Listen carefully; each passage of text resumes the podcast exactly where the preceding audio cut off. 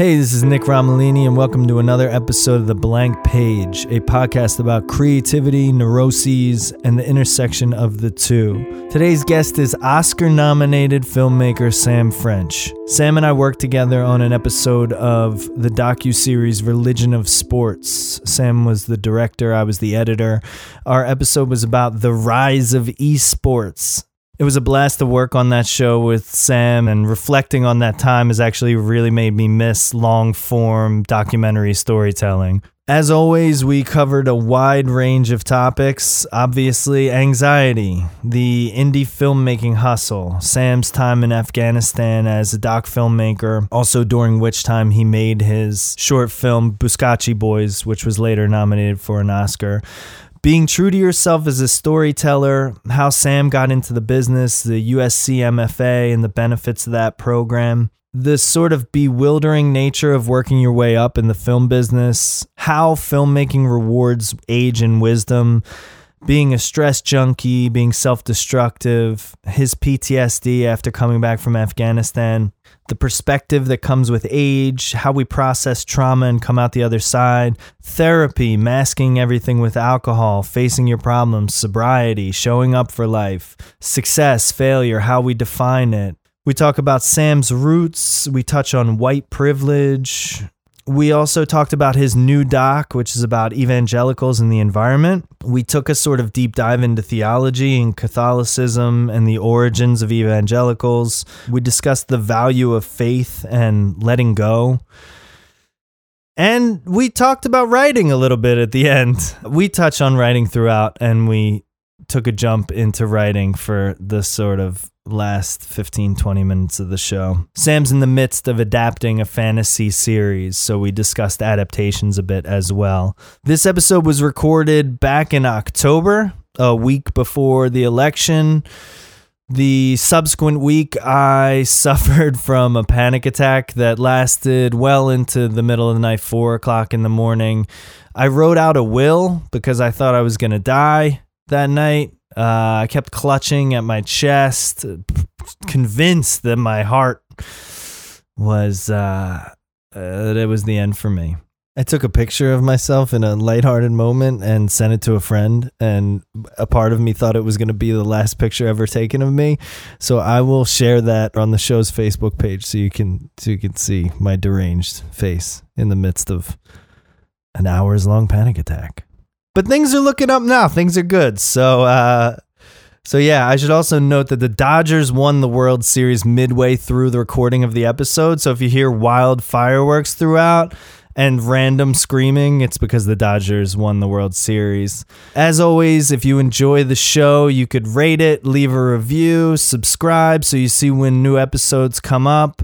And the more ratings you guys give me, the more it'll help bury the one star rating that that one guy gave me for some reason. Which isn't something I've been dwelling on at all, like why somebody would rate the show one star, why somebody dislikes me that much and has a personal vendetta against me. I hope you enjoy my conversation with Sam French. I really appreciated his generosity with his time and his wisdom. I whined a lot as usual, and Sam offered really helpful perspective and was very grounding for me. I appreciated the wisdom of somebody a few years my senior who's been through a lot of the struggles that I've been through. That's it. Enjoy the show. Thank you guys so much for checking it out. Oh man, Sam fucking French. How you doing, Nick? It's good to hear your voice, buddy. How's your anxiety right now? It's better talking to you, man. You got a perfect podcast voice. It's so low and mellow. Oh, it's thank you. That's really that's yeah. too kind. It's funny though, as relates to anxiety. I was just thinking a few minutes ago about it's exactly four years, almost to the day, since we last worked together, and as as pertains to anxiety, uh, we were at a fever pitch then. The last day that yeah. I worked on that show with you was election day. Now I don't want to get into oh, that shit too much, but you know it's crazy. 4 years right. ago. That's crazy. And I remember, I yeah, I went out that night with Martin, and uh, it was it was a terrible evening. Yeah, God, not because of the show that ended up pretty good, I think. Sure. But uh, not a good night sure. in America. Yeah, For but, sure. Hey, here we are. Um, Yeah. So your anxiety's all right. Yeah, so it's interesting. I'm actually really lucky. I think I, uh, I think I realized that I'm much more of an introvert than I ever thought I was. Mm. I've always thought of myself as a raging extrovert. I've always the life of the party and everything like that. But uh, when this pandemic hit, I really found that I loved being by myself in my apartment, and really allowed me to focus on some some creative projects that I didn't know that I wanted to focus on. I mean, it was it was interesting because I think as an independent filmmaker, you're always trying to find the next thing because you need to pay rent, you know. Sure. And so you're always just grasping out there for, please, someone give me a job. Please, like, will, uh, will people like this, you know?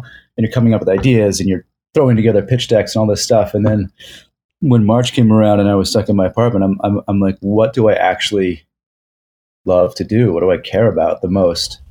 And I started diving into some really interesting creative projects. So I think that I'm lucky that I was able to do that. And I think that really helped my anxiety for sure. That's fantastic. I, I think I don't think that's necessarily true of everybody right now. I think um, I mean I think a lot of people are suffering right now. I mean personally, personally, it's been um, it's been quite a fucking journey since uh, since this whole thing came down. I mean, like panic attacks and you know different shit like that. But it's it's actually really forced me to address some really deep shit. Um, that's you know laid dormant for a while or been kicking around for a while. So I don't know, man. I'm I'm grateful for this time and strange as it is. Um, Yeah. What are you what are you what are you dealing with, Mr. Podcast host? I, mean, mean- are you okay?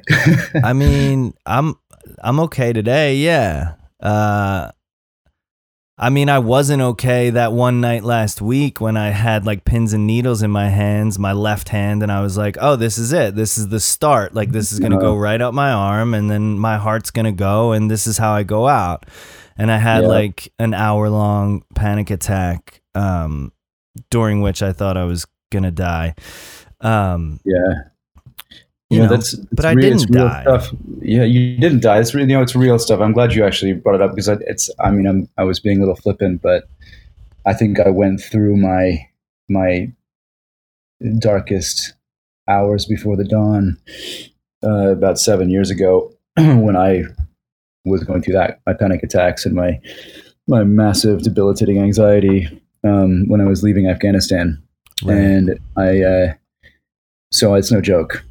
I feel for you, man. Yeah, it's it's a trip, man. It's funny. Like I have some friends who are like, "Oh, you're not you're not on medication," and I'm like, "Nah." I'm like, it's not really for me. You know, I don't really want to do that.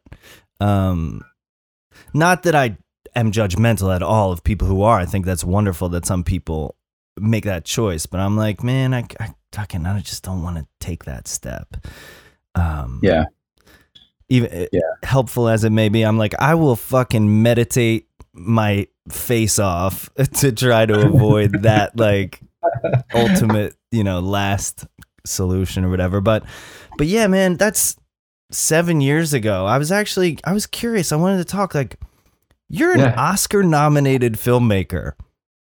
That's correct. You're an Oscar nominated filmmaker. I mean, I I don't know how I took that for granted like previous to this conversation. like that's a big fucking deal, man. So congratulations on that. Like that's fucking huge.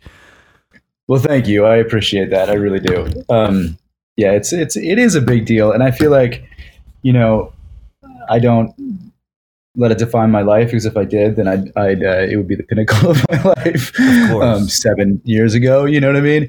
Um, but yeah, you, you got to recognize it was fun to uh, to go to the Academy Awards for sure.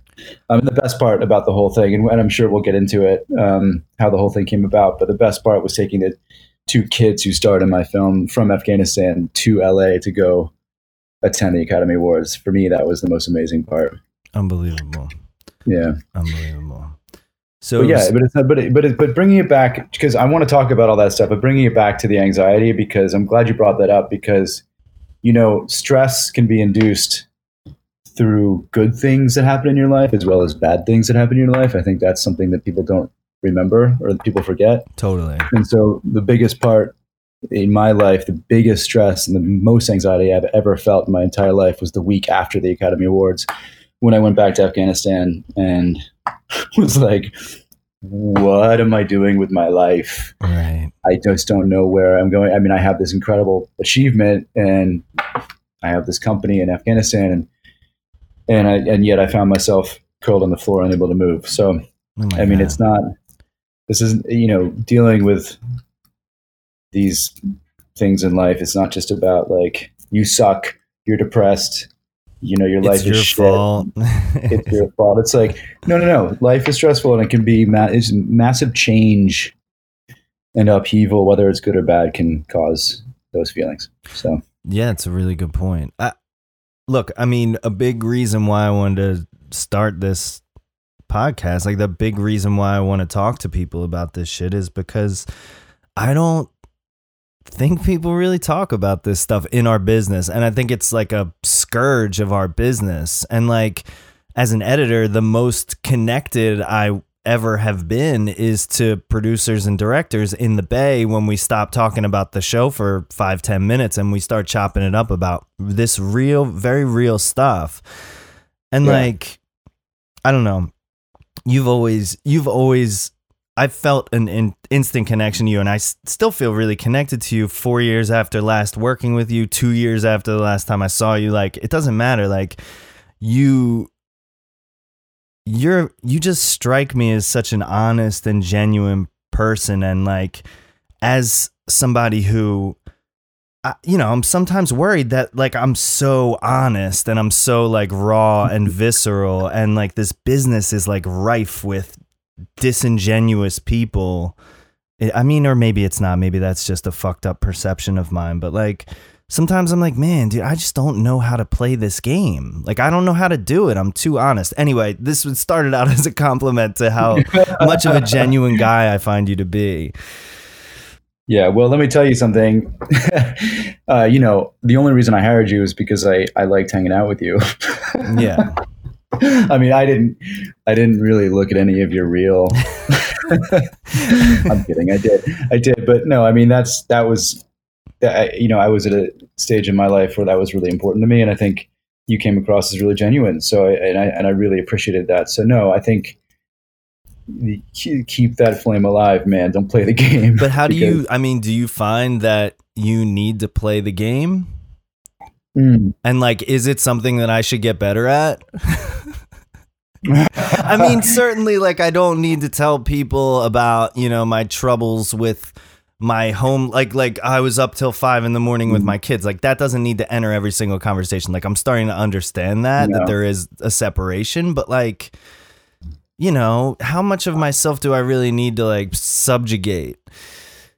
You know, this is, I think, this is getting right to the heart of it, I think. And actually, it's getting to the heart of my current journey or my current dilemma where I am right now, my realizations in life, and sort of what the pandemic's trying to teach me, I think, is this is that, like, I feel like we're storytellers, right? And I think I've been trying to play the game you know, just like everybody else for well, since I came back from Afghanistan.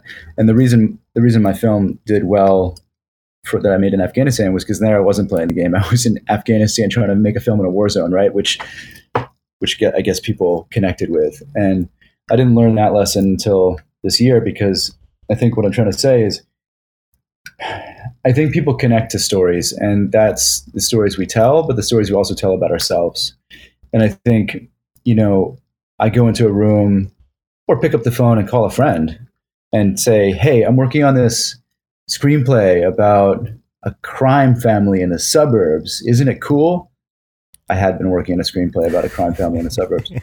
And I mean, yeah, it's cool. And they're like, What? Isn't that The Sopranos? And I'm like, Yeah, but it's better than that because, like, it's in my neighborhood where I grew up in suburban Philadelphia. And it's, it's awesome because it's based on my real lived experience. It's not really. I wasn't a part of a crime family, but but you know, I guess what my point my point is, I'm like, what do- what what people want to hear? What do they want to see?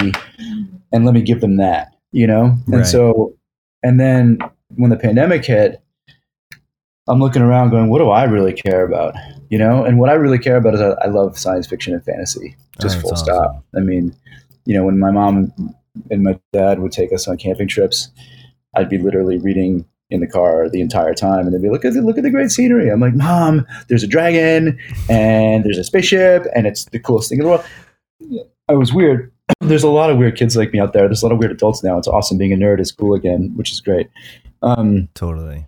but I realized that that's what I really care about. So I, I'm now writing a fantasy TV show, and I want to tell you all about it. But for the for this point, I'm writing a fantasy TV show, and I love it. Awesome. Literally, I just sit down and I write about a dragon, or I write about this sword with ancient runes gleaming in the firelight with eldritch magic, and you know, I I love it so much that that comes through. You know, like when I talk when I tell people about it, they're like, "Wow, that sounds awesome." I'm like, "Does it?" And it sounds awesome because I love it.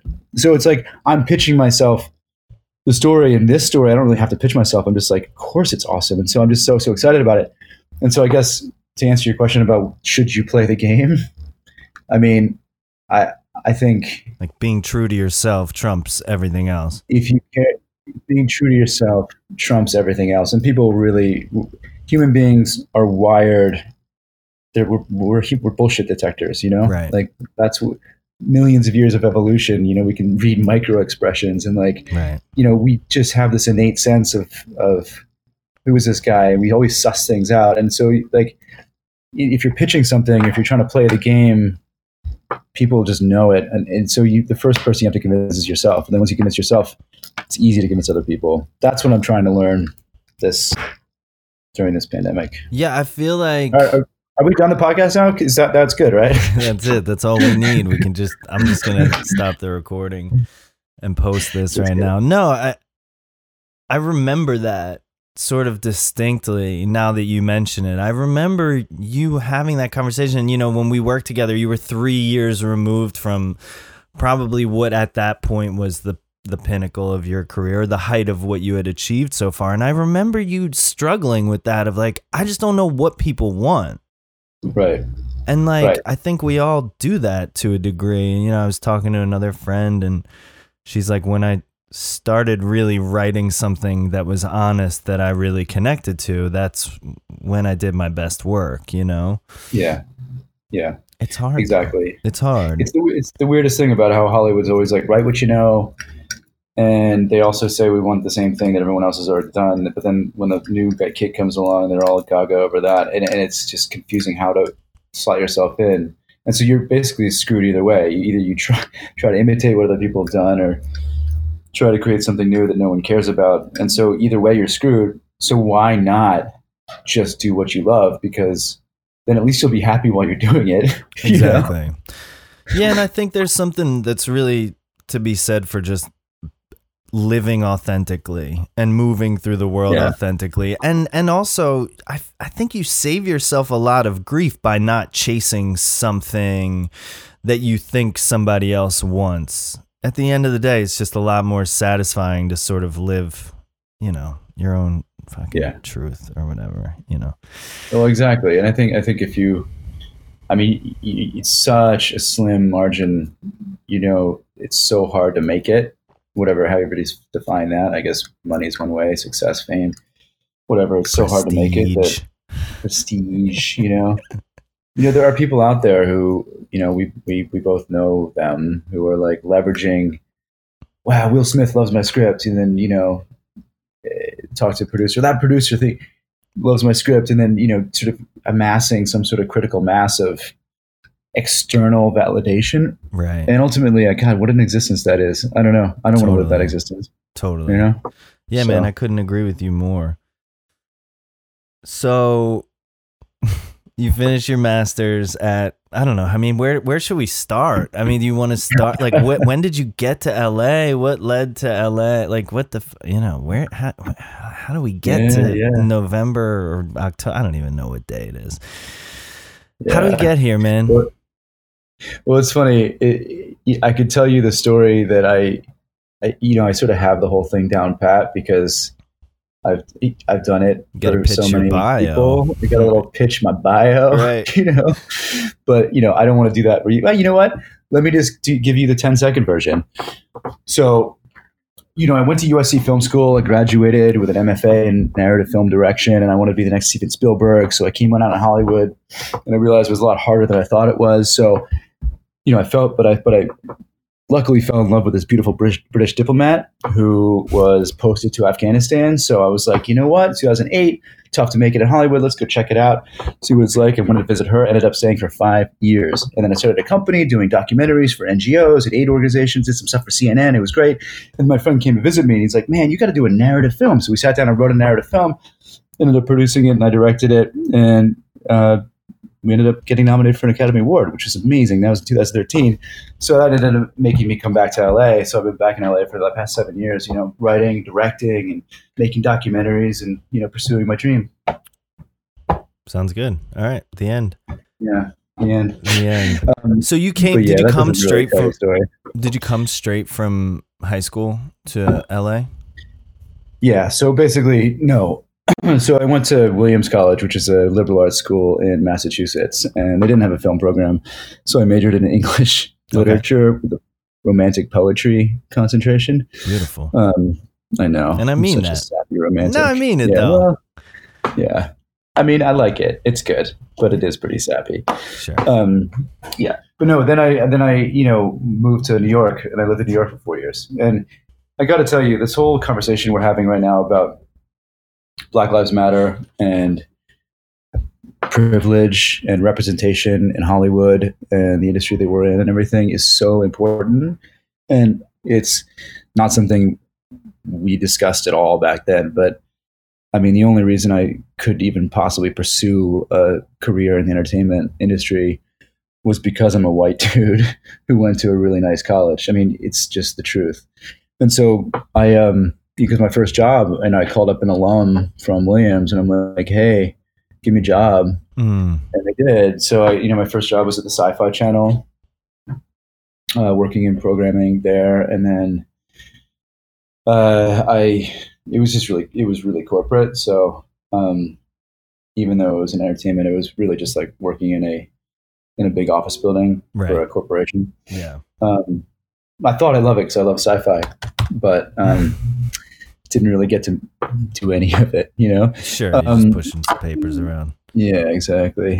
Yeah, so then I so then I left and started doing independent film work. So I was, you know, working on independent film productions in New York as a grip in an art department, Oh, um, cool. PA, and all that stuff, um, which was you know an education. And I think everyone should do that for sure because how we make films is, you know, how the sausage is made is really important to know.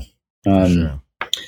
And just also it's really hard to make a living doing that and i think that's important to realize as well i mean it's just it's just it's a, it's hard What a fucking you know? grind, man. Yeah.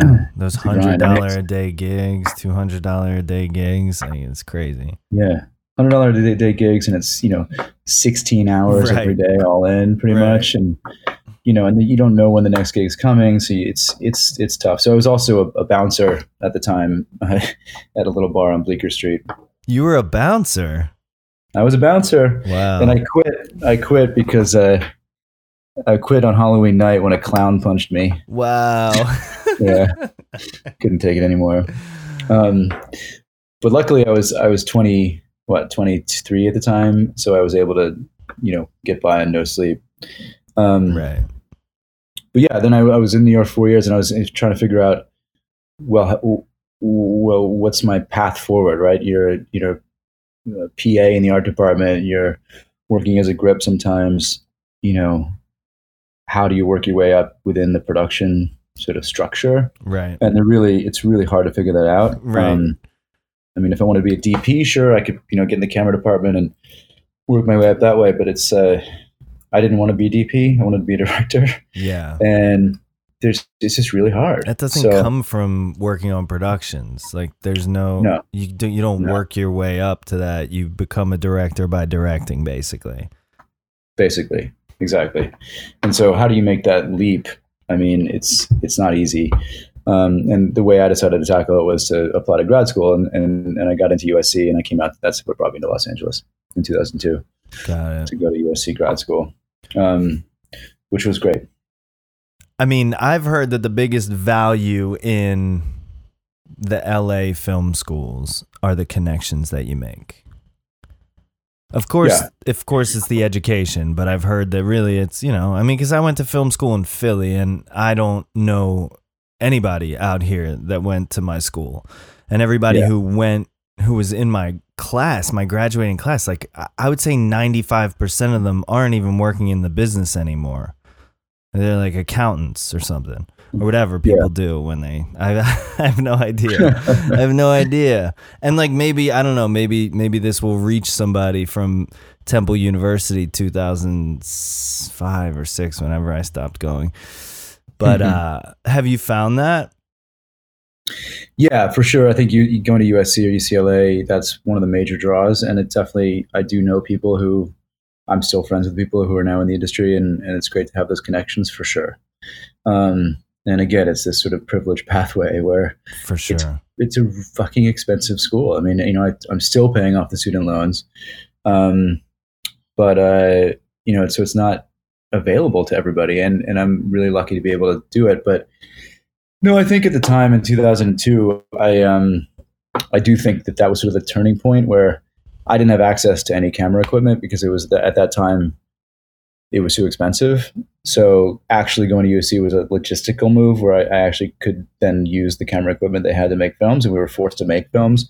And so I do also think that actually making five films your first semester, you know, yeah. was was really incredibly useful just to dive in and do that and be surrounded by people who can give you feedback and, and make and where you can make mistakes and it's okay. they tell you at USC, you know, you're never gonna. We're not. We don't allow you because they actually keep the copyright of all the films you make. No shit. Wow. Yeah. It's it's not true at every school, but at USC it's true. Up. I know it is. It's a weird special contract they have, but they basically say since we have the copyright, you're not allowed to post any of your first three or two years of films you make here wow. anywhere. At least I don't, I don't. I think that might have changed now, but at the time that was the but the rule. And all of us were up in arms. We're like, "But this is the most amazing film anyone's ever made. this is the magnum opus. It's it. beautiful." Because you, you know you always think your film is amazing because it's you you've basically because you've worked so hard on it, so it has to be good, or else your work has been wasted. Right. Um, and then looking back on it a year later, you're like, oh God, thank thank God they made me not post that. Because Thank it, God they own that. yeah, uh, but it allows you to make mistakes and learn, which is, I think, really necessary. Um, yeah, it seems like a master's program is is way more beneficial than an undergrad program for as far yeah. as film, you know, as far as film school is concerned. But then, you know, but then you got to do your four years, and then you know. Well, I also think I also think that in in film, unlike other avenues of pursuit in life, I do think that filmmaking is is a is a medium that rewards wisdom um, and age a little bit. Yeah. I mean, I think like, you know, I, I don't I don't know if at the age of eighteen I would be capable of saying anything in the world. I mean, I don't know. Just for me, I, I was definitely a late bloomer, and so when I went to college, I was like, "Who am I? What's going on?" And so I think after you know college and four years in New York, you know, I I didn't have that much to say, but I, I, had a little bit more to say than when I was 18. So I think there's that too. It's funny because had you done it at age 18, I bet you would have thought you had some profound things to yeah. say, you know. Exactly. I mean, I certainly well, did, yeah. but you know, yeah. had no fucking means whatsoever to actually like execute anything, you know. Yeah. And certainly the ideas sure. weren't very profound. I think you're absolutely right that it's like time has definitely made me a better writer, made me a better editor, made me a better filmmaker in general. I mean, it's mm-hmm. just there's a lot to be said for aging. It's funny because I always thought I don't know, like in my 20s it was like, ah, this is this is life, man, you know? Yeah. And then you get yeah. into your 30s, your mid 30s, your late 30s and you're like, "Oh shit, you're only really young for a very small portion of your life. Mm-hmm. You know, you're old for a really fucking long time. Yeah. I think and that's yeah, great. that is true. I'm so happy I to think- be in my late 30s now. Like, I think it is great. I think the transition is not easy to, No. to I think that I definitely had that transition um, of like, oh, I'm not young anymore. Now, what's the next stage looking like? And I, but I do, I do think that there's a shift, and I'm just now thinking of this as we speak. So this will be great. It'll be like new discoveries in your podcast. beautiful. Um, but uh, but you know, when you're in your 20s, when I was in my 20s, you know, you're all fu- young and full of gusto, and you you want to make a mark on the world, and you're you know you're burning like a fire, right? And it's it's um exciting and that's powerful, you know. But I think what I at least how I transition is like my superpower now is just simply persistence. It's just simply the ability to see something and just continue plotting after it until I get Right. there. and you know that wasn't true in my 20s. Like I literally would be like, "This is great. Look at that shiny object. Let's do that," and then do it sort of okay. I did it, you know, I did an okay job at whatever it was, you know, um, but that was it. And then right. and then I move on to the next thing. And I think now I'm much more able in my waning years to, to to to to actually you know put the work in and make it good. So I think that's uh, that that's filmmaking rewards that I think a little bit. Yeah, I think it's a really profound point. So tell me about Afghanistan. I mean, yeah. fuck, man. Fuck. um, yeah. Well, I mean, you know, what do you want to know? I mean, it basically, I think one thing I, I always start, and I won't do my my spiely thing, but one thing I do want you to know is that you know, Afghanistan is is an incredibly surprising and unique and wonderful place that isn't my wasn't what I expected when I got there, and definitely you know, it's hard to explain um, because the news media and sort of the perceptions we have here in America is so skewed of the country. Sure. It's like backwards and women in burqas and terrorists and all this stuff. And you know, it's it's a it's a country it's a country full of you know millions and millions of people, and and you know it's it's got an incredibly rich history. So it's not one dimensional like that. Um, a, I think that's really important to um, to say. Um, but B, it's it's uh, it definitely for sure for me was one of the most life changing experiences of my life for sure. Um, you know, I think moving to Afghanistan to follow that wonderful woman um, to Kabul was definitely the most the best decision I've ever made in my life. I mean, it brought me a lot of pain and hardship for sure, but uh, but I think I won't I wouldn't be sitting here talking to you if I hadn't made that decision. So, um, yeah, it definitely there's there's moments in your life that you know will change you, and you know will change you, and if and sometimes you say, ah, I can't do that, and and I'm glad I said yes to that one. So, yeah, it was great. Yeah, man. I think one of the most undervalued uh, powers we have as human beings is our choice to say yes or no to big decisions. And I, I think that a lot of people maybe don't, or at least I've been guilty in the past, certainly, of not. Of passing up on things because I was afraid, I guess, really, is what I'm saying. I was going to fucking go in circles around that, but I think I've definitely said no when I should have said yes. And um, Yeah. I'm glad you said yes to that. You, uh, Yeah.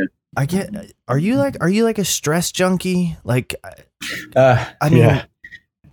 yeah. I mean, I don't know if I even Yeah. need to expound on that question, but like working with you, like, you know, you get fucking revved up, man, when you're like in it. And like, I get really revved up when I'm in it too. But like, you were in fucking Afghanistan for five years, like making run and gun documentaries. Like, I feel like you have to be a bit of a stress junkie, no? Yes, I think that's true. There's definitely I definitely have that within me for sure, and I think part of my my struggle in life is to is to to utilize the best aspects of that and not let that destroy me. if that makes sense. Yeah, Man, I'm just sure. being really honest with you right here. This is crazy. Do you have some sort of superpower? I um, I some honesty superpower. No, it's true. I mean, I you know, I think I do have a self-destructive tendency um, in my life, and I think a lot of people who go to places like Afghanistan have self-destructive tendencies. yeah. I know a lot of my journalist friends. My business partner, for example, that we worked that I worked with together for five years in Afghanistan on with my company. And he was crazier than I was. I mean, he's the guy who would, would go to the front lines. I'd be like, have, wow. "Have fun, Jake. Get some great footage. I'll be here in the editing room." you know, um, you know. As soon as it, when we le- we both left around the same time, and and he went to Syria and was one of the first people into Homs, and and you know he's just chasing that that front line, those front lines. You know, yeah. um, and I saw him, and I saw friends of mine, war photographers, and all that, you know, mercenaries and all those kinds of people, you know, chasing that buzz, and Right. I, I realized how self-destructive it was, and I looked back at myself, and I'm like, oh, wait a second, um, and so I, I made a conscious choice to, because it, dude, it is thrilling. It's like a drug. It's like you you know you're you're there. It's not necessarily the danger of it. I mean that, that fades pretty quickly. We get acclimatized pretty quickly to dangerous situations. Um, so i'm not in fight or flight the whole time you know it's not like you're constantly in fight or flight but there's a and and I, and I do not want anyone who's listening to this to think that afghanistan's an incredibly dangerous place. It it, it, it is a country at war and it's been at war for a long time and that's caused terrible untold suffering amongst the afghan people. Um, but there's a lot of people who write about afghanistan in a very sensationalist way um, and i don't want to be guilty of that. Um, and so you know my life wasn't in danger every day. It's you know i wasn't dodging bullets when i left my house. You know i i was living in a small, nice little house in a nice residential neighborhood, and I have I had wonderful Afghan neighbors, and I would have breakfast at the tea house next door, and you know I, I would have parties at my house that you know people came to, and it was a wonderful time, full of laughter and merriment, mostly. Right. You know, at the same time, you are living in a war- you are living in a war zone. You are trying to you know make something uh, in the world. I think there's an important there's an importance placed upon the work that wouldn't be here if you're just trying to make a rom com in Hollywood, you know? Right. Yeah. Um, and so there's that weight, which feels good, you know? right. Um, eh, but it's also a burden. Um, and so after, you know, so I was definitely living at a level of stress, self imposed stress and external stress for five years. Um, and you get used to it. You're like, this is the, the new normal. And then I saw my friends, you know, trying to chase, trying to, like a drug, trying to up the dosage, you know? sure. and and I was like, I you know that that way leads madness, right? So I I tried to come back to LA, and and I got to tell you, trying to make that transition back to Los Angeles was probably the hardest time I've ever experienced in my life. It was you know not easy. There was a lot of issues with PTSD, and by PTSD I don't mean you know diving under a desk when I hear a loud noise. It was like re- realizing that nothing can be as important uh, or seemingly important as what I had was giving up, and you know the vapidness of the conversations I was hearing around me, Right. and that would cause great anger within me. right. Uh, and it, the anger was caused not by justified anger, but by a deep sadness Right. that like you know of the poverty I'd seen and and and trying to process that and trying to understand how I as a white man who grew up in a really rich suburb in Philadelphia you know can exist in a world where you know there are kids with their legs blown off um and I get to come back to LA when I want to you know all of that's wrapped up in in that in that what I call the PTSD Yeah. so it was a really really tough time in my life. And and I and I literally had just gotten gone to the Oscars and and, and you know Oh um it was uh yeah it was tough. So I don't know if, what the whole question you asked me but um I sort of meandered to there. It that's doesn't great. really matter. That's, I mean, that's fucking powerful stuff, man. I mean, how could you come back and then have to have a conversation with somebody about you know, the art department on a Maybelline commercial or something, Yeah. you know, some Yeah. commercialized capitalistic pursuit. Yeah, exactly. and you know, it's it's a. I think you know, I don't. You know, I, I definitely want to keep the focus.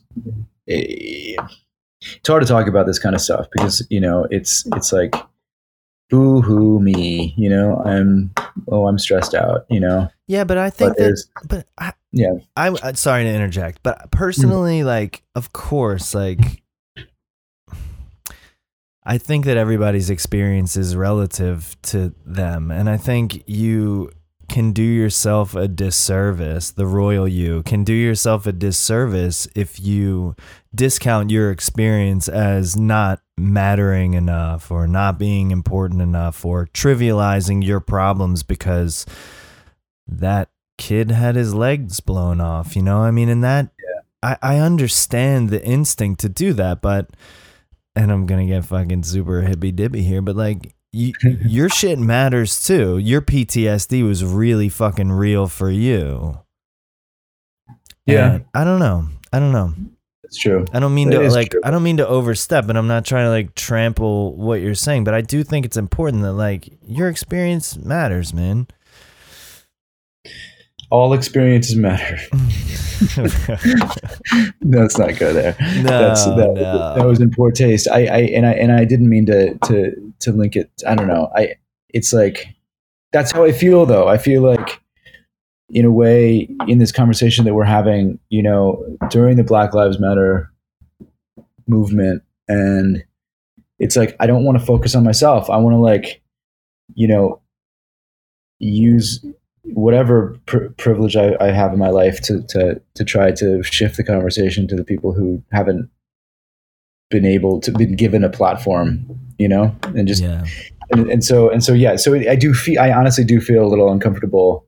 I, and this is what's weird about this is that if you had asked me this question seven years ago, man, I would expound.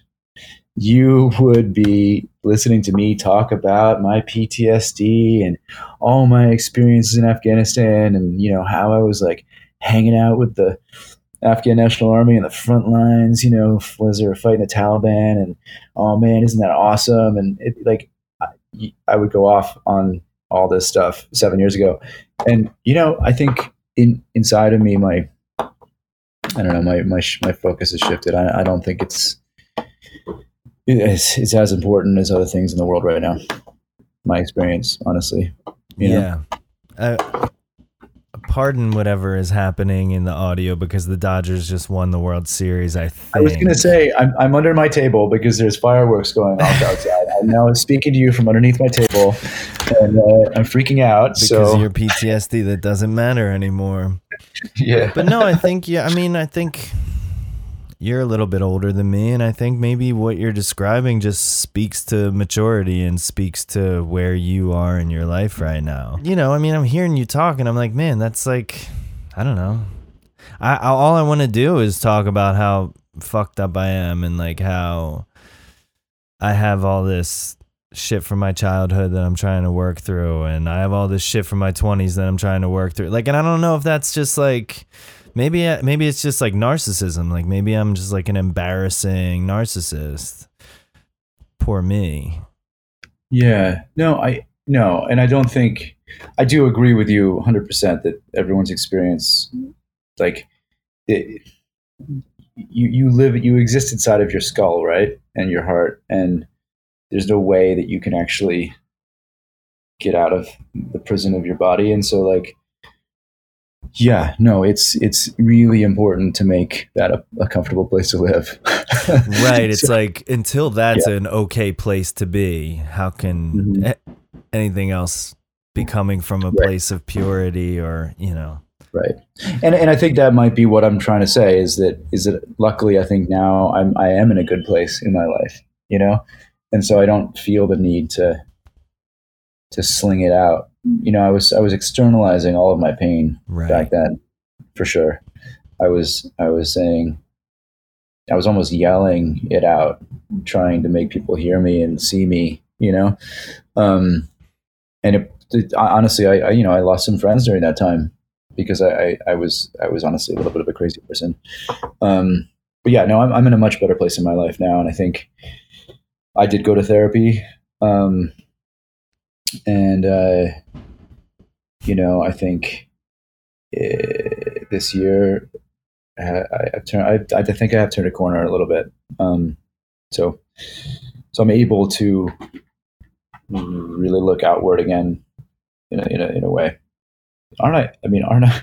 Aren't I awesome, Nick? I love therapy. I no, I do. I actually think you're awesome. I actually, I mean, I again, I'm, I'm, I mean, I think that there are very few truly genuine people and I don't know, you're a sensitive guy, you're a kind guy, you're a big hearted guy. I've always felt a really strong connection to you as a very sensitive person who's like spent my whole life like trying to find a fucking big brother, you know, somebody who I just like fucking just just accept me, man. I'm like, I'm good, right? Right? Like I, I got this, right? You know? And I've always I don't know, yeah. I've always been a really good guy, but well thanks, man.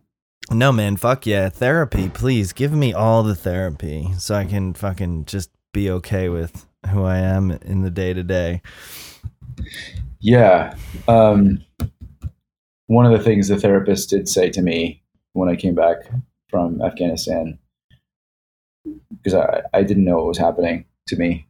I mean, I, I've, I've been really lucky in my life, really lucky that I, I had a really good upbringing and I had a really wonderful, loving family. Yeah. Um, and I think that foundation has really served me well, and it, and it's it's it was an awakening to me to see how rare that was in the world. Right. Um, and I think I'm now I'm really thankful for for how my mother and father raised me. But you know, I think after Afghanistan, um, you know, I definitely was self medicating with alcohol for sure. And I think uh, the first thing my therapist said to me I, I came in and I'm like just unloading on her and trying to explain all this these issues that, that I touched upon very briefly here. Um, she's like, I can't help you until you stop drinking. And I'm like, what? What are you talking about? And she said, well, you know, you're, ju- you're just trying to paper over everything. You're just covering it up and, and running away from things. And I don't think any therapist has ever said, go, like, stop coming to me. but that's right. what she did. And she was right, you know? Um, and so I think, you know, that, that sort of, luckily I've gotten a handle on that um, aspect of my life, which is great. So um, I think for me, it's the, you know, facing like you say, facing your problems and not running away from them. And for me, the run, the, the way I ran away from it was to drink. Um, that to cover to, to, to, deal with my PTSD issues from Afghanistan for sure.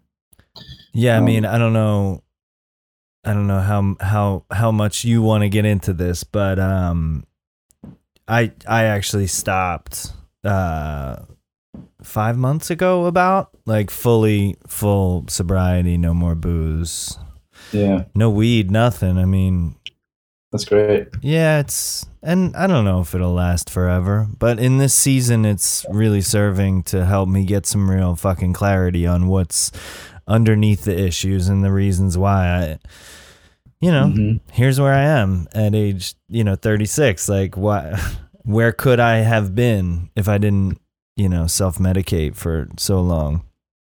Right. Yeah, and I, I think I, I, think that's one reason I brought that up is because I think you know last time I talked to you, you were saying that you were doing that, um, and so I, you know I think I think it's really important. I mean, I think everyone should at least feel see what it feels like to be 100 percent sober in life. It's it's and show up for life. It's it's it's good, um, especially with you as you know having having your your family. Um, you know, I think right now, I think I'm proud of you, man. That's great. Thanks, man. Yeah, it's funny because it, it definitely changes, you know, when you have a family. So, I mean, it wasn't, it wasn't, you know, age 23, like blacking out and, you know, waking up for brunch yeah. Sunday afternoon to drink all day. But, you know, it was still, it was still having an effect on how I was able to move through the world and how I was able to, engage with the world and engage with my own feelings and you know, Yeah. you know, Yeah. you know. Well, you know, uh, yeah, exactly. And and it's not just about the, you know, the being drunk or the dealing with the hangover that's the problem. It's the you know, alcohol is a poison, and it does change the way your brain functions um, over time. Yeah. So it's um, you know, I think, and, and it's just and it is about showing up for life. It's like, I think this is something that I'm really trying to understand now in my life, and especially now during the pandemic. But you know, I think we we, we talked about it earlier this week. But the idea of you know being a success or being a failure in life, um, or how you define that, or what that means. I think it's related to the stories we tell ourselves, the um, how we pursue the projects we're pursuing, and I, I think it's relevant um, in a way. Well, definitely rel- relevant in my life right now. I've been thinking a lot about it this week, um, and you know, in my cold, clear, crystal sobriety, you know, um, how uh, There's nowhere left to go. When you stop drinking, there's nowhere left to fucking go. there's nowhere left to go. There's nowhere to go, and especially in the vodka. pandemic, there's nowhere to hide anymore. Sorry. No, no Sorry, but it's fucking crazy, dude. I know it's crazy. it really is. But it's uh, but it's also you know, and so it's not easy. You know, it's not it's not it's not easy. But I I I, I tend to think of it. It's like, you know, it's not what you're putting down; is what you're picking up. You know, what are you trading for it? Right? You're trading the possible. You're trading the certainty of going down a path that you've gone down I don't. I mean, I can't speak for anyone else, but you've gone down, you know, your entire life. Like you've gotten to a point, and for me, that point was lying on my floor, not able to move, trying to figure out what the hell to do with my life, you know, and not understanding how to deal with any of my emotions. You know, and just going, okay, well, I can, I, I can go down from here. That's terrible.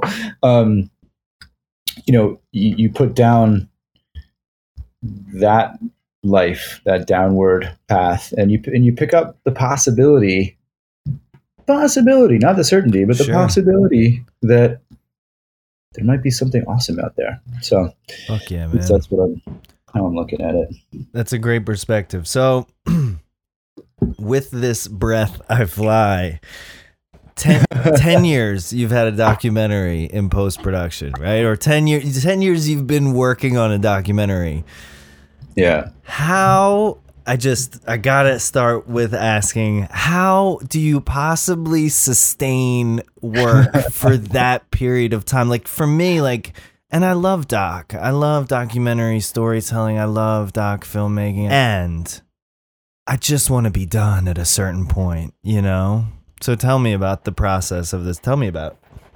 So yeah, I mean, I guess ten years of your life, of my life, working on this documentary, and you know, to be clear, it wasn't ten years, forty hours a week. Of course. You know, the, the process is taking 10 years. Um, I think that's important because every time I, I hear a story like that, I'm like, how is that possible? Yeah. Like slaving away in a dungeon somewhere, you know, for 10 years of their life. It's not the case. There's been a lot that's happened in my life.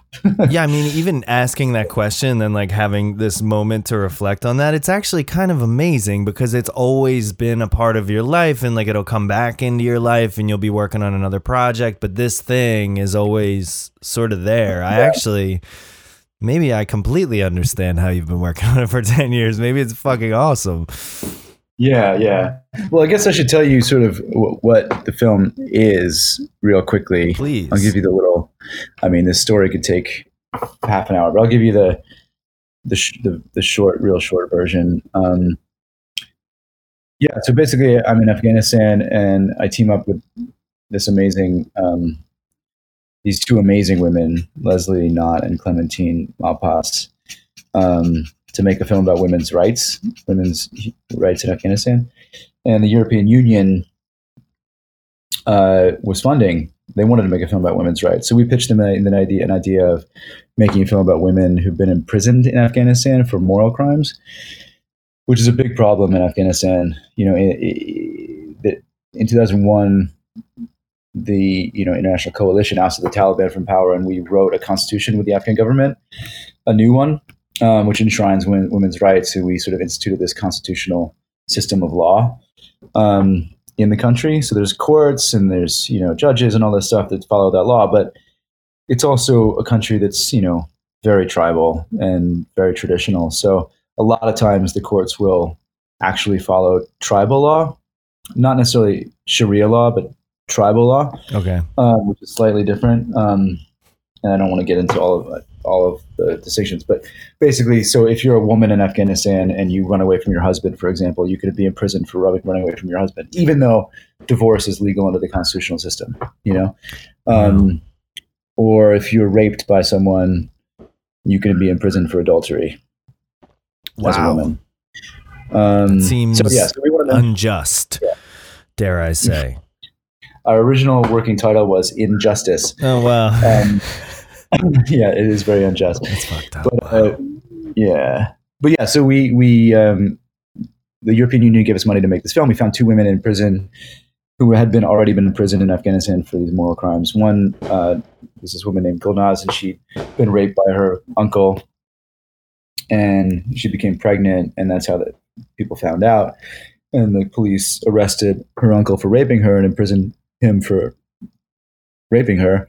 And but imprisoned her for 12 years for for forced adultery. That was the charge. Um, and then she had his baby on the prison floor and and um, and would do anything to protect this young daughter of hers that she was now raising in prison.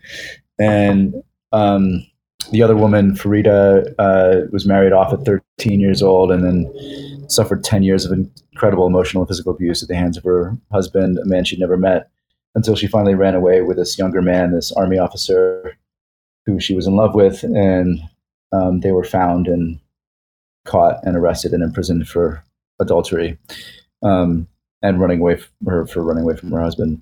Um, so we followed these women's stories for three, three, four years. Oh, wow! But but uh, as they sort of fought for their freedom in the justice system in Afghanistan.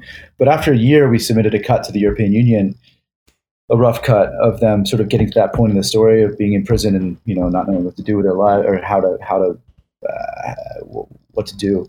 Um, and the European Union decided to shut down the production and shelve the film basically, and we didn't understand why.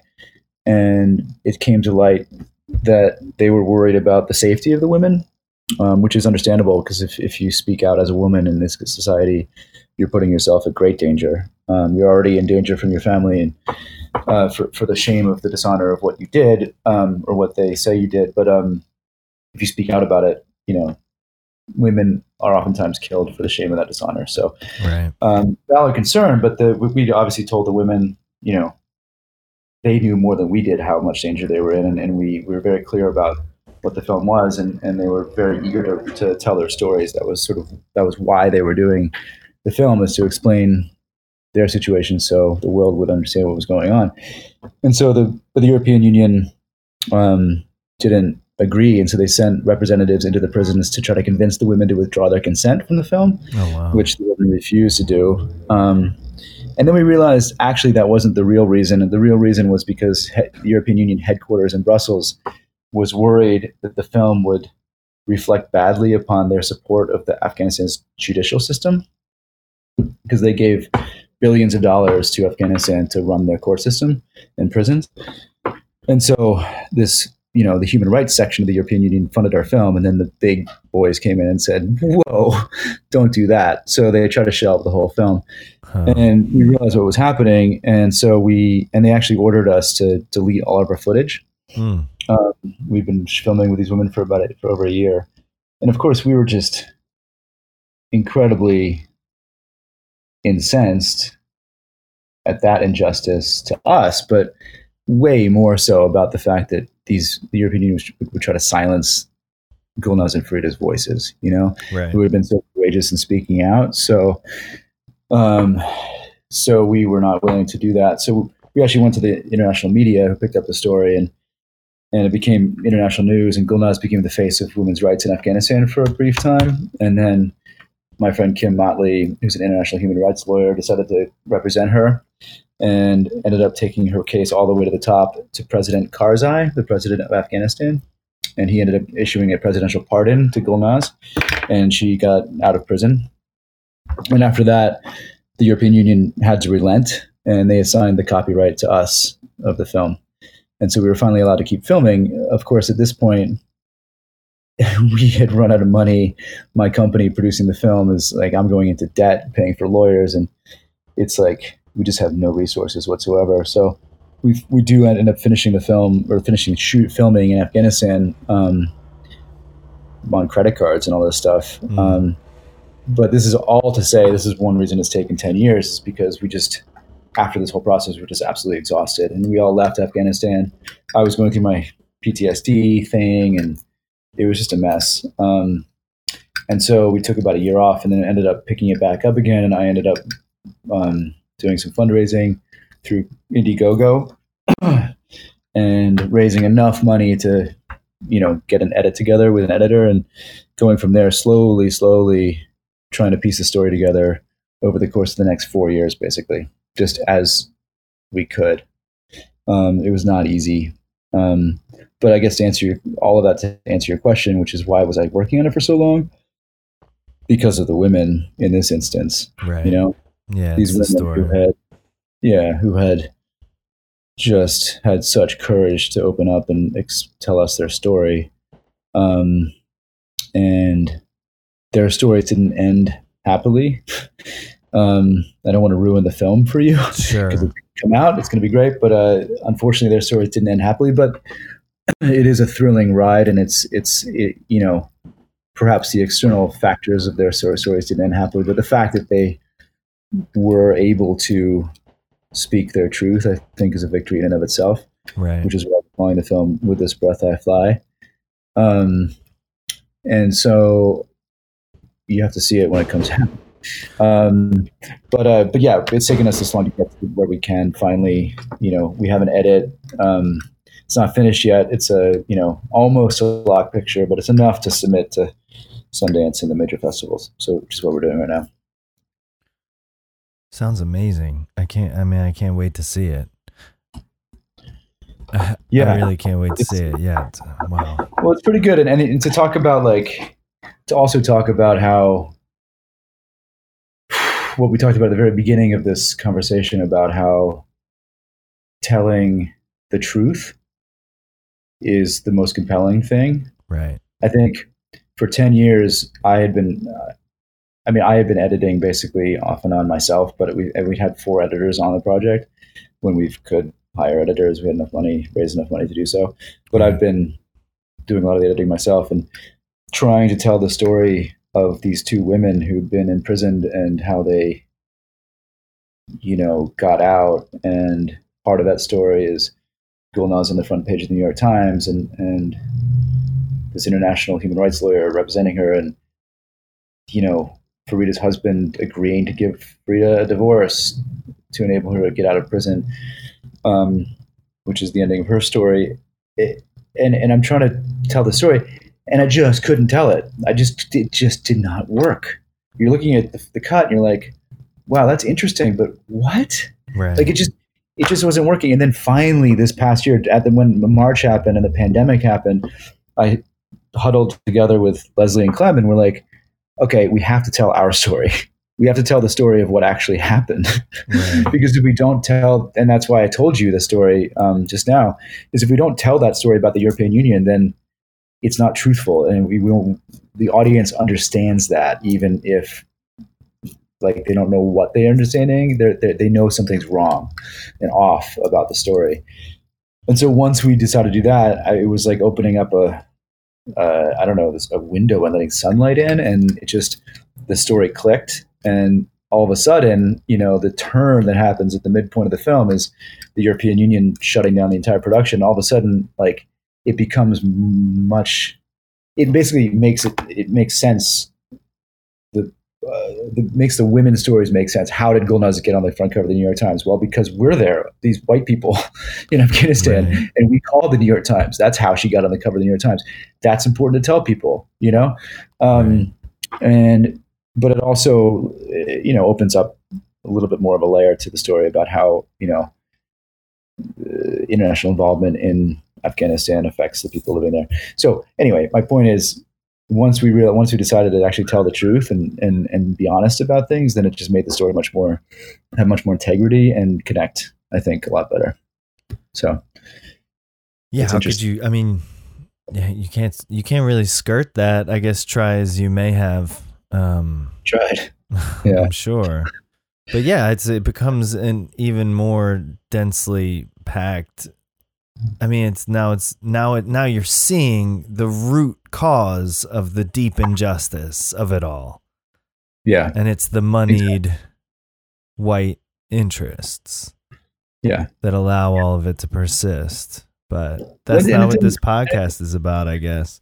yeah, oh, yeah, exactly. I mean, it, and it did. To be clear, it didn't cause the injustice, the original sin of why these women are imprisoned. You know, that's thousands of years of tribal culture. But, um, you know, I think it illuminates the, the limits of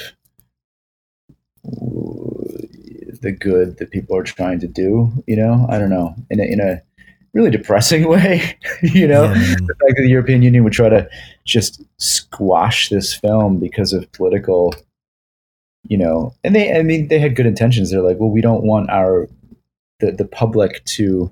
They they they were basically saying it's more important to make sure that the Afghanistan's judicial system is seen as working than it is to tell these two women's stories right. you know um so that you know I, I can understand their perspective but at the same time it's like that's not my job It's not you know? working. no and my job is to, to illuminate that you know that's why i love being a filmmaker Yeah. yeah. I'm very ex- I'm very excited to see your documentary. And well thanks man. um it's it's str- at this point in the conversation I'm I'm like reflecting a little bit and I feel a little bit humbled I guess by what you were saying earlier and I feel like this you know I mean listen to the shit you're doing. Like the shit you're doing really fucking is impactful and really fucking matters. And I feel a little bit selfish for the fact that I want to go down this rabbit hole of exploring, you know, my neuroses and how it informs my work or how it cripples me from doing my work or whatever whatever. And your perspective from from being you know maybe a little farther down the road than me or or whatever it may be has maybe brought me down to earth a little bit in that feeling. And then I I have this other feeling where I'm like how much of this is actually informed by your upbringing? I mean, mm-hmm. because you mentioned a very stable upbringing and I love both my parents deeply. And you know, I'm processing shit right now. yeah So, I mean, you, I guess, do you think that you're, you know, you're, you're boozing and shit, your self medication? I mean, you came from a lot of stability, right? I mean, to, just tell me a little bit about, I don't know, where, what, why, why are you a filmmaker? Yeah, I think I know what you're saying, and I think. Uh, well, let me answer this. Let me answer this way. I think I'd love to talk about your neuroses, Nick. So let's do it. But um, but but in terms of my, I do think it's very important in my life and in my story that I had such a loving family and a wonderful upbringing. I think I'm really lucky. I mean, full stop. And I understand that and know that. Um, you know, I was just back in my mom's house uh, for six weeks. I just got back to LA. Um, I went back to see her and hang out with her and make sure she's doing well during COVID and all that stuff. Um, and it was the same house that I, she lives in the same house that I grew up in, the same house that she and my dad built by hand a couple years before I was born. Oh, When my dad, yeah, my dad was an architect and designed it, and they built it. It's this beautiful Frank Lloyd Wright esque house on an acre of property in the suburb, suburbs of Philadelphia, and it's just gorgeous. And there's this these trees they planted when they moved in. They're now like 100 feet tall. And the maple tree that I climbed as a kid is this beautiful old man in the backyard. And I wrote, I, I built a writing patio out of stone underneath it, and I write out there. I mean, come on, it's so idyllic and nauseating, That's amazing. but also so amazing. I mean, it's like I'm so lucky. And my mom is a unique individual, and uh, she should. I have to call her out as one of the most the, the, the most positive influence on my life. And I think, you know, she's the kind of mom. When I was a kid, she would anything I did, she would say, "Samuel, you're amazing." like, literally anything I did, it didn't matter. Like that was her response yeah. and and you know Uh, on some level that s- screwed me up Sure. because i actually thought i was amazing Yeah, yeah, yeah. you know what i mean so But that's like a, that's like such a gift and a curse to feel like you're amazing and believe that you're amazing.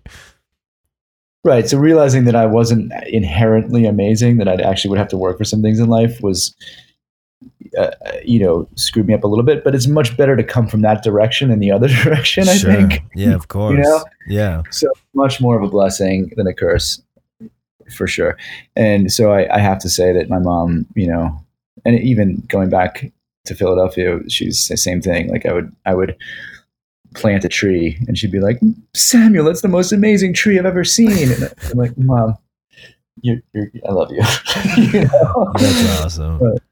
Yeah um What what were their vocations? mm. my mom uh, was an art teacher or yeah she's retired now my dad Mm. was an architect so Right, you said architect. Yeah, she was an art Yeah, teacher though. That's Yeah, she was an art teacher, and my father passed away when I was 18, which you know was a whole other that definitely affected my life. But oh you know, wow. Um, but yeah, I mean, it- you know, very artistic family. And the funny thing is, they were sort of come came of age in the 60s, and you know, met and got married in the 60s. They went to Peace Corps in Peru in 62, I think it was. Um, and then came back in 64 and it was the whole hippie revolution and all this stuff and and they they're such squares so squares that you know they're they're hippie adjacent Like, they right. hippie friends but they they themselves are very sort of suburban main suburban philadelphia straight-laced people um you know very waspy Is that Yeah, where they were from? Were they both born in the Philly suburbs? Yeah. my family nick came to america in the 1600s on oh shit. Okay. Yeah. Got and, you. and and sort of settled in Philadelphia or outside of Philadelphia. So you're like deep, yeah, so deep wasp roots. deep wasp roots. We have our own burial ground and everything. So Wow. it's it's um yeah, and we're not, not rich. I mean, working class people. Like we were like we were textile manufacturers and stuff like that, and you know, not not the elite of the elite for sure, but uh, but definitely definitely you know some deep roots of white privilege in in the suburban Philadelphia environs for sure. right. uh, Yeah. So well, and yeah, generations of generations of being in an area just sort of breeds a certain Yeah. level of stability. Yeah, exactly. Which I didn't realize until later in life. Um, and it's it's it's a definitely realization. Yeah. Um, but yeah, I think that definitely helped me the way I am. I mean, I'm blessed, honestly. Uh, you know, talking about you know anxiety and neuroses and stuff like that. I am really blessed with the. I don't have a natural inclination to anxiety and depression. I don't. My oh, natural that's state amazing. is- yeah, my natural state is is optimistic and positive, and I think that does come from my mom. Um, and that that's why it was such a such a journey for me to go into those depths um, and to sort of find myself there after being in Afghanistan and going, what is this? Oh, this must be that, Right. you know. Um, so I get it, um, and it's also given me a, a much better perspective on how lucky I actually am. So. Yeah, it's awesome. But I mean, you know, I think you're uh, the fact that you're so acutely aware of it is is encouraging, I guess, to me or noble. I don't fucking I can't figure out the right adjective for it, but eh, you could very easily not be aware of it and just Yeah. be moving through the world as that guy with that background, you know. Yeah. And I think I was that guy for sure Right. before, you know, and I, and I, and I, I sometimes I, I, yeah, blissfully unaware. But you know, th- this brings me to something that actually I really want to talk to you about. And, and I think this is, this is the, the idea of, like I mentioned earlier, the success and failure idea. I think th- the reason I'm bringing it up is because I think it relates to maybe what you want to talk about in a way. Let me just just bear with me here for a second. Basically, I had a really interesting relationship with success and failure in my life because you know, as you said, I had been nom- nominated for an Oscar, and that's legitimately an external great success. You know, Mhm. um, but I've always, and I've only just re- come to realize this in the past few months and try to figure out how to deal with it. Is it like I've, why am I not at the age of 44 still eh, not at a better stage in my career? I'm still, I'm, I mean, I'm still hustling. I'm still trying to figure out where my next rent check is coming from. I'm still trying to figure out like, you know, I haven't done the feature film that you know is win Sundance, and and you know I have I don't have the series on Netflix. I don't have the I don't I feel like I should be further along in my life than I am right now. You know, and yes, there has been. I do feel like my five years in Afghanistan was sort of like a someone's like excised it from my life and lifted it out, and it's like a it's like a chunk of my life that was just this crazy weird beer off to some crazy sidetrack and then try to get back on the rails of my regular life and it took me some time. So hey i give myself that excuse for sure. But i think what i've realized in the past month or so is that and this is a revelation this is going to blow your mind. Mm. I think i've constrained my failure and i've constrained my success within parameters that i could live with. Now if that makes any sense like basically I have taken on only enough that I could not totally fail Of and not totally succeed. Yeah. You know? And I think so for example, you know, you write the script and you do a pretty damn good job on it. It's good.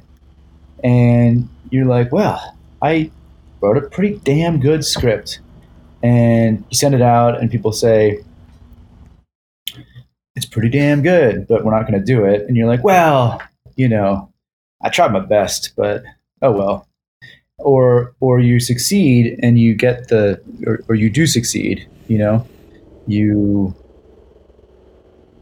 do the thing, even get nominated for an Oscar, Yeah. and you don't then follow it up with you don't like capitalize on success. success. You sort of constrain it. You're like, okay, that's enough. That's as, that's as much as I can live with. And I think a lot of that in my life has been fear, like you were saying earlier, right? Fear. yeah. And it's like, what happens if I actually try? Right. And I think that's the biggest part is like, I, I try only, I, I do the best I can, you know? Yeah. And, and then if I fail, well, I tried. I give it the good old college try, you know? Yeah. Whereas if I actually like really put my heart and my soul into something and I tried and then I failed, oh boy, man, that would really, really screw me up, you know? Right. So I don't do it, Right. you know? And I think a lot of us don't do it. A lot of us are like, okay, I can't put that, I can't, I can't deal with that. I can't, I can't. So you don't do it. And I think what I've realized in the past few months, and especially, you know,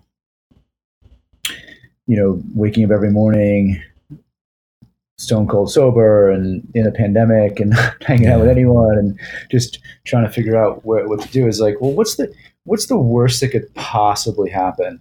You know, right. you put all of your energy into something, and you fail. So what? You know, exactly. it's like, whereas the best thing that could happen is you, suc- you, su- you you succeed, and even that's scary to be honest, because then what do you do? You know, then you have to like, live up to that success and do the next one or or or inhabit a body and a person that actually deserves that success. Exactly. right? So that's hard. But that's i think that that's something i've been really thinking about the last few months is that is that like and that's why like i was saying at the very beginning of this conversation you know writing this fantasy script i really care about it and i love it and i'm trying my hardest to make it work and it's really scary because if it does work i'm going to have to do it and It could be the thing, man. yeah it could be it the could, thing, it and then be you're gonna have to just be okay with you Yeah. as a big success and what that actually means. right And you're, Whereas a lot easier. Yeah, it's yeah. Go on. but you're doing. I mean, I, you're doing all the things right now to prepare yourself for that. I mean, you're you're getting your mind to that place of being able to encounter everything Yeah, clear eyed. exactly. And I think that's the most important thing that I think that I've realized in the past as I've been grappling with this idea. I'm like, oh my god, because because if you had asked me five years ago, if you even if even in the depths of my depression, if you had said, hey. Have you ever failed in anything? I would have just looked you straight in the eye and said, "No, never failed in anything. Everything I've tried, I've succeeded in." What an Right. asshole! I mean, come on, Sam. you know, obviously, I've never.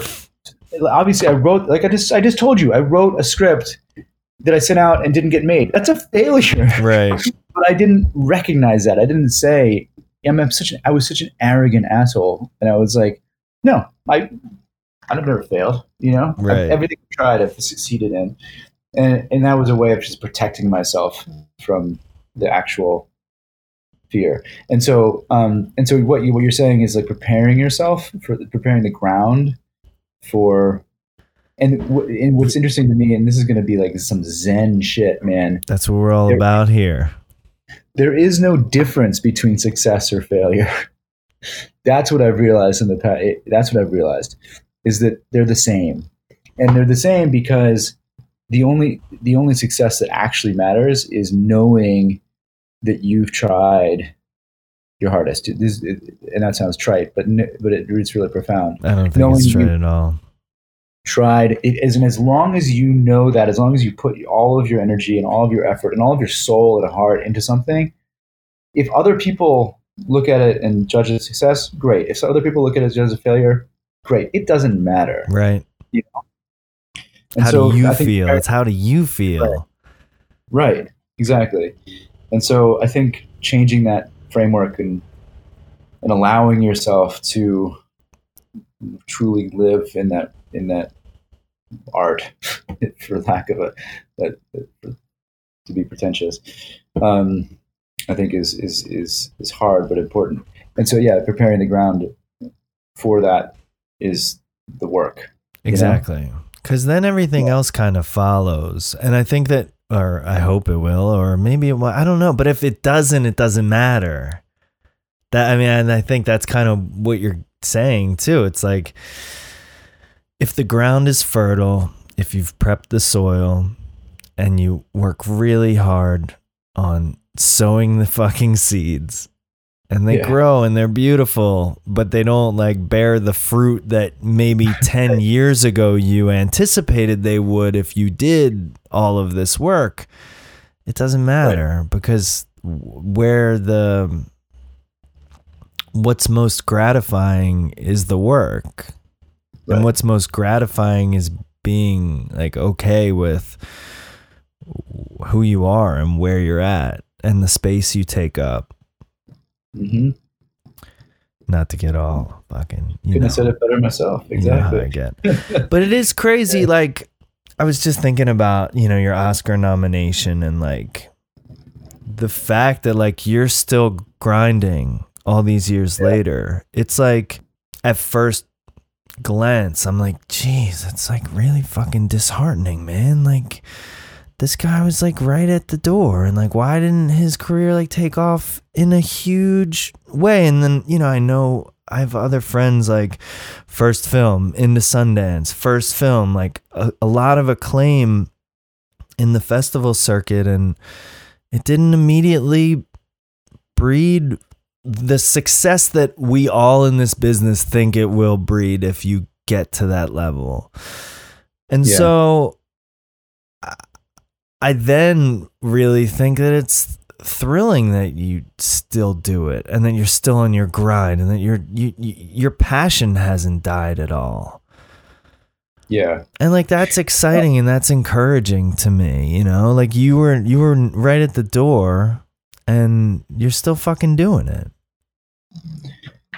Well, good. I'm glad it's encouraging because you know I, there's always it's not easy. You know, Well, right. How do I mean dark night to the soul for sure. Um, but yeah, I think I think that's I, think- I think reframing in terms of it's you know if if if you get into doing this film stuff or anything, any art, you know, for the gallery opening or the premiere, then you're doing it for the wrong reasons. You know, right. like I, I, I don't know. I, I, I feel like, I feel like, uh, oof. I think the reason I, I didn't, because I've asked myself that question is to, yeah, what happened in 2013? Why didn't I get success then? And I think the answer is pretty, well, there's a couple answers. One is I was totally screwed up emotionally. Right. you know, Yeah. um, and, all, and transitioning out of you know shutting down my company in Afghanistan and trying to figure out how to move back to LA, all that stuff. But at the same time, I think I wasn't. I hadn't. I hadn't prepared the ground. You know, like going into it, like that's and that's what we talked about at the very beginning of this conversation as well. Going into a room and saying to someone, "I want to do this." I thought I was doing that but I wasn't. I was going to room and saying, "Hey, do you think I should do this? Right. What do you think about this project? Is this is sort of cool, isn't it?" Right. And that's that's how I was approaching things because I, you know, I, I, I was, I, I was comfortable doing my thing in Afghanistan, but it was weird coming back here and trying to figure out how to play the game, like we say. And so I was trying to do that, and and then I think, you know, I just. Uh, I just, you know, I'm developing a new documentary now um, about evangelicals and the environment, environmental movement. Um, and I'm just passionate about it. I'm like, I'm so fascinated in the subject. Right. And so, so like when I, when I talk to people about it, they get excited too. And so it's not me asking them for approval. It's me saying, Hey, you want to go on this journey with me? It's exciting. And that's just, just that shift is different. You can't do that shift unless you, you're, you've, you've paved the ground, you know, Right. You're- you know it's it, it and it seems such like such a subtle thing but it's it's it's everything. It's the thing. I and I don't I don't think it's subtle at all. I mean, it sounds subtle and it can be put into very plain words, but it I mean, depending on where you find yourself, what station in life at any given point when you decide that that's what you need to do, it's like it requires a Herculean effort, you know, mm-hmm. trite as it may sound. So, a new documentary about evangelicals and the environment. Can I can you tell me more? yeah i mean so it's so Because I, it's so evangelicals sorry because my Yeah. when i hear that i'm like well they just burn it all to the ground because that just means that jesus will come sooner right and then we'll all go to heaven at least us the chosen ones right yeah exactly. Well that's that's actually you're doing my pitch for me. I mean, that's basically- that's this is and actually that's actually part of the theological argument um, against uh, global warming or against caring about global warming is that evangelical theology is an apocalyptic theology. So you know there are diehard evangelicals who do very much believe in the rapture and so anything that can hasten that day is good including extracting fossil fuels and destroying the environment right for sure wow but there's also this really interesting political history about how the religious right got together with the hard right conservative political ideology and basically convinced evangelicals to vote as a bloc for the Republican Party. And part of that was, you know, luring them with social issues and then lumping the environment into all of that, which has now become part of the identity politics of, evangelicals in a really deep way. Um, and I, I found out this history through a podcast my friend um, Greg did uh, about this guy named Richard Cizik, um, who was who used to be the head of the National Association for Evangelicals, and this is what kicked me. It was 20 years ago. Evangelicals almost became the face of the environmental movement. I mean, and it, it literally almost happened. And it makes sense if you think about it because God in Genesis, the first chapter said, you know, I give dominion of the earth to you over the, you know, everything that creepeth, that crawleth of the land, the fowls in the air, um, you know, and you know, you, you humans have dominion over it, and that means should mean that we have we're shepherds over God's creation, Right. right? And then if you go to uh, the New Testament, Jesus tells us to take care of our neighbor as we would ourselves and care for the least fortunate among us. And of course, that means protecting the home we live in Right. together. You know what I mean? So, um, and so that there's a, there's a real important theological argument for environmentalism within faith Right. um, and yet it's the it's been co-opted, right? And so and then I started doing some more digging, and I'm like, wait a second, and, there, and there's all these young evangelicals who are like 21 years old who are going out there who are raised in this new world of, you know, global warming and, and social justice and racial justice and you know which is all part of jesus's teachings you know um, Of course. and and of course environmental uh, degradation affects those most poor among us um, and the minority communities and so they're taking up the charge in a real faith-based way to try to take care of the planet and they have to convince their older generation their parents who have been steeped in 40 years of republican right-wing ideology that it matters. And so that's the fight that's interesting and that's what a cool doc uh, that's what the documentary is about. That's So- like just to hear that though is unbelievably encouraging and gives me so much fucking hope. Right? because I think to a man if you told them that the young evangelicals are actually trying to push a change in their ideology towards actual you know caring Yeah. about the earth and understanding that we're all made up of the same goddamn cells like that's, I mean, fuck, if anything could give you hope on October 27th, 2020, yeah that's it. no exactly exactly and it's a huge it's a huge generational shift Right. Uh, and, you know because you can see it out your front door now you know right. and I think, and I think uh, it's what's interesting. uh, Most, well, all of the young evangelicals I talked to, as I was doing my research, had traveled abroad, and that's also a big part of it. We're so insu- insulated in this country yeah. into our ideological corners, and you know the news that we listen to, and the people that we surround ourselves with, and as soon as you, and that's what happened to me when I went to Afghanistan as well, is that as soon as you live another perspective, man, everything becomes so much more clear. And so all these young evangelicals, you know, it's it's so funny to me when and I don't want to get too political on this podcast, but it's so funny to me when right wing conservatives say, "Why is it that all universities are filled with liberals?" And it's like, well, because they learn shit. Yeah. I and when you learn shit about the world, then you realize that things matter, like caring for marginalized communities and, you know, doing the things that liberals do Well, like that. I I mean, look, the the that party has spent decades disincentivizing education Yeah. so that they can continue to bombard their messaging over the airwaves and that's all the education that their intended voter will ever have. So, of course, Right. Yeah, whatever. Yeah, exactly. And and and and, and you know, eh, I, I mean, if we go into politics, I, I, I, I I'll, I'll explode. But um, Yeah, yeah, that's not. two weeks to right. the, the most important election of our lifetimes. Um, but you know, I think that's that's uh, what I'm trying to get at in this documentary is that you know, the human brain, the human, it's so fragile and it can be swayed so.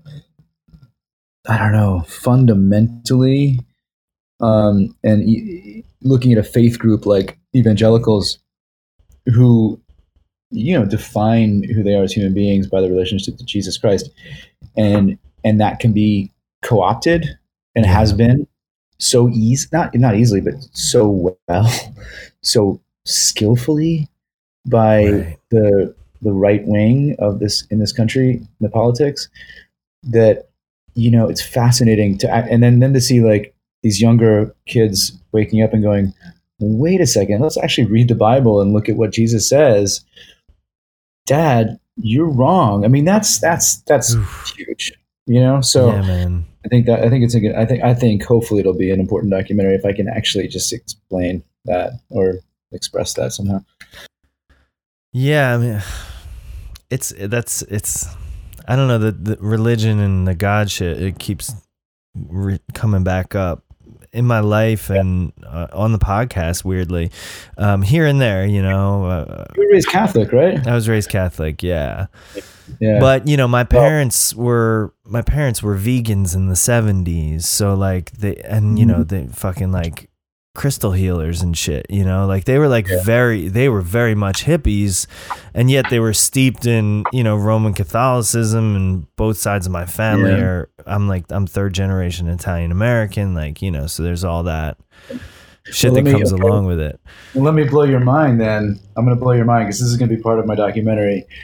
are you I, okay? Are you ready for your mind to be blown? i'm Check ready for my mind to be blown for sure All right. So so not only am I going to talk about, or do I want to talk about, you know, these kids who are trying to change the world, and also the politics of how we got here to this current moment in political life. But I also want to talk about the 500 year old theological history right of the evangelical faith and it's all tied and, also, and it's all rooted in catholicism and it's rooted check this out in a papal edict that was issued in 1493 and in that in that which is the date's important because it was one year after christopher columbus discovered america right, right, was italian just fyi um, yeah everybody's aware I know. fucking just- guy I'm I'm just screwing you. But um, but yeah, no. It's literally for one year after Columbus, quote unquote, discovered America. I wasn't calling you a fucking guy for the record. I was calling I- Columbus a fucking guy. I know, I know. Um, but the, the Pope issued this edict called the Doctrine of Discovery, which basically says if a Christian monarch or his representatives um, discover a new land, they have the God given right to subjugate that land and enslave its peoples. Perfect. Yeah. And so the How Doctrine of Discovery paved the way for you know the colonization of America, colonization in general, really, and um, Wow. and and then you know, and then that led directly to in the 1800s to a concept called manifest destiny, which is you know Sure. in, in America we're, we're, we're we have all the rights to lands in the West because we're they were granted by God which actually comes from this 1493 edict.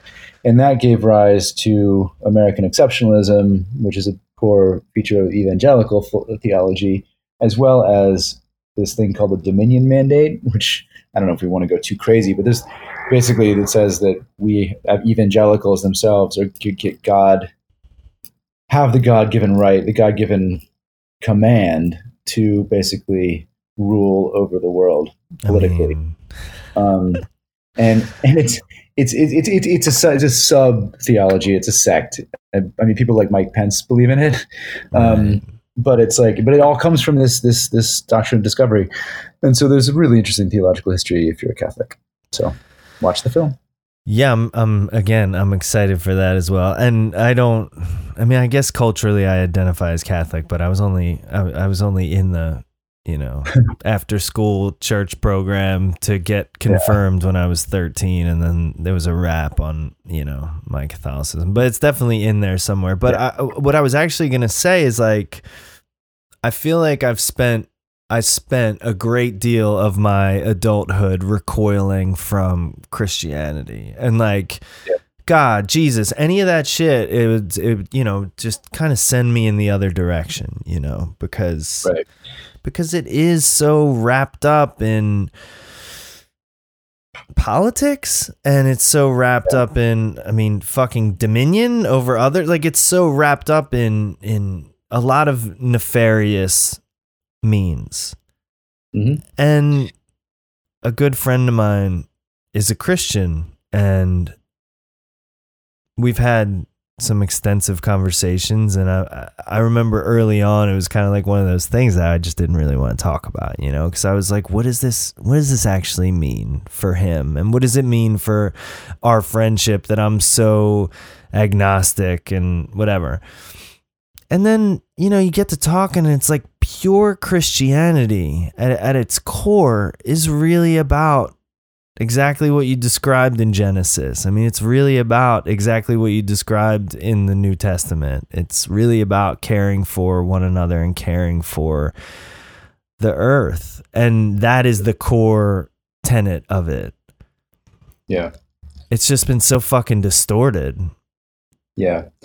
And that's what's so fascinating to me is that, you know, I was raised Presbyterian and I refused to be confirmed at the age of 13 uh, because I was like, screw this. I'd read the Bible. I was like, this, this is crazy. Yeah. you know. Um, but you know, then I went to college and I started taking a lot of philosophy classes and philosophy of religion classes and all the things that we grapple with as human beings. When we look past the limits of our, of our understanding, we look into that void. y- What do we see, and how do we reconcile that nihilism, that unknowingness, and you know, like we talked about before, we're trapped in these little meat puppets, and so like you know how do we how, how, do we make sense of the limits of understanding?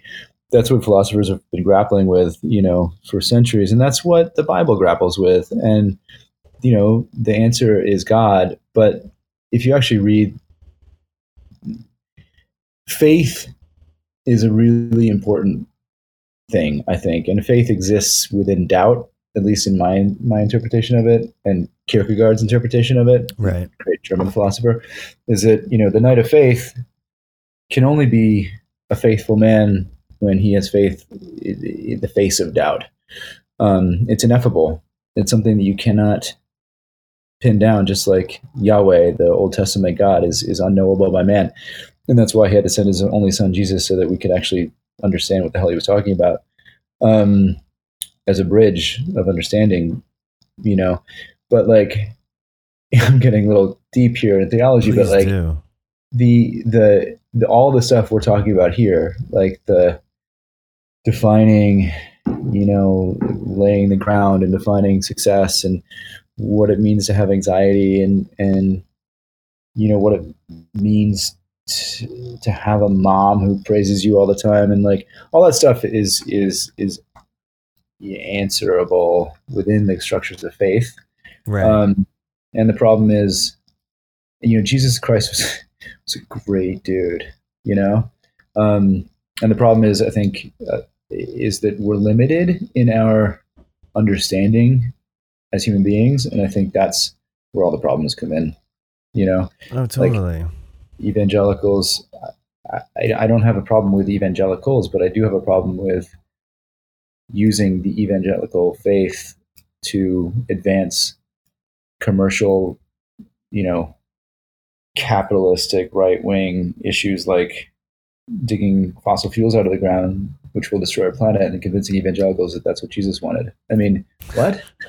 you know, like, you know, so I, I think it's, it's and, and, that, and that's why I think, sorry to go on a little high horse here, but No, that's why to be a knight of faith, like Kierkegaard says, you know, a knight, like with a sword and armor, to be a knight of faith means you have to be strong in your faith. You have to stand up and say, "Hey, I trust God to to to to, to direct me in my thoughts and actions."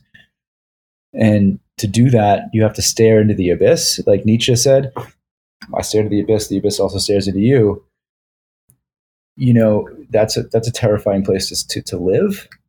right. And so if you can have the strength to to live in that doubt and to live in that like I don't know the answers, but I trust God to get me through, that is the knight of faith. That's what we should all aspire to as religious people. Not, I'm not saying I'm religious, but I, I do feel strong kinship to that concept. And I think the problem is that dogma creeps in and, and, and we don't engage with our faith in that active way that we need to in order to become fully realized human beings. There. Yeah. but there's this there's this there's some Jung quote that I'm gonna paraphrase, but it's something along the lines of like if a man doesn't find faith by his 40s, he's in trouble. And right. I'm you know, after years sort of just like rolling around with this shit and and and trying to kick it away from me, like I'm finally coming to understand that I'm the one who gets to define what God yeah. means to me. Yeah. And I'm the one who gets to define what higher power means to me. And mm-hmm. I'm the only person who's going to let dogma creep into it, you know. Mm-hmm. But it but it's it, it feels like it it was unfairly taken from me, you know. Christianity's been taken, you know, in a lot of ways right. commercially. Um so no, this is like it's like a perfect time to hear you say all these beautiful things and yeah, it's encouraging yeah. to hear. I think faith is really important, and I'm finally starting to understand that, which is fucking crazy, and how much it's about just letting go. Yeah, letting go, right? Yeah, exactly. I think that's a good lesson for all all of uh if we if like we have such ego, you know, in our lives, we're like, no, I know the right path, or I, man, just let go you know? Self-righteousness too. Like i know yeah. the right path for me and i'm gonna tell you what the right path is for you. Right. Right how exactly. fucked up is that? Yeah that's what jesus was trying to tell us. Just let that slip away you know? Um man it's not i've never read i've never read the bible man. Read it it's great it's awesome. Yeah. It's really cool. It's like it's screwy it's screwed up though man i'm telling you it's like it's it's weird it's like I, I, i'm read the book of Ruth, man, it's like you're back in Afghanistan. It's like Ruth is married off to at the age of 13, um, basically sold and raped, and it's, it's, like screwed up. And like I, someone was reading the book of Ruth at a bat mitzvah, I think it was last hmm. year. I was like, that's a weird thing to read about. Anyway, um, the Bible's screwed up. It's like a, it's a, it's a very screwed up document, but also has has a it's lasted so long that it's great. Mm. It has great wisdom. So I don't even know where to go from here.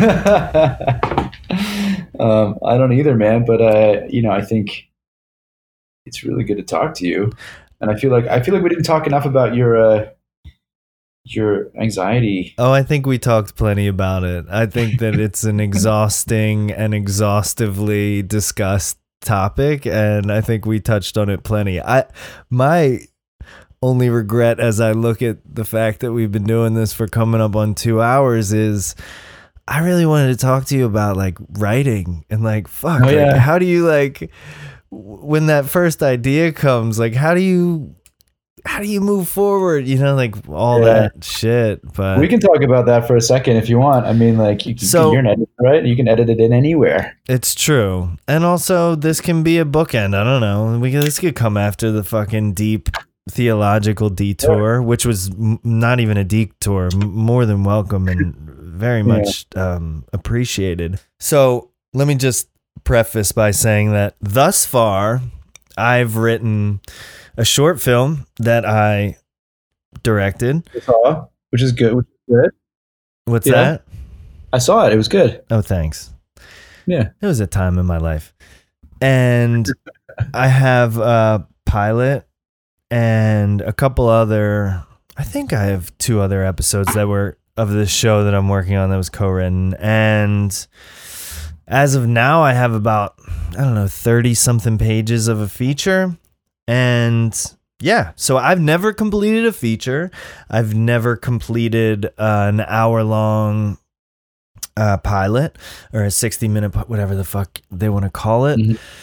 And so, you know, I got all these fucking ideas, man. I got shit bouncing around in my brain. Like, I got to tell that story mm-hmm. about, you know, the fucking time I ended up on a plane to Kansas City and whatever. I, I have some yeah. stories to tell. I've lived a, a pretty wild life. And, um, it's not even that. Like, I, you know, my mom will tell me stories about like her immigrant grandparents and I'm like, "Oh fuck, like I I think if I could start to put some of these pieces together, I could really write something that is good and relatable and connects with people." But I, uh-huh. I get stuck at Jump Street, man. It's hard for me to like yeah. figure out how to put one foot in front of the other. And like I'm hopeful that when I get this feature that I'm currently working on, that when I when I get a fucking first draft of something finally written, like I really am hopeful that this is the thing that I'm like, all right, and now I just need to work out my process and I can fucking repeat this again.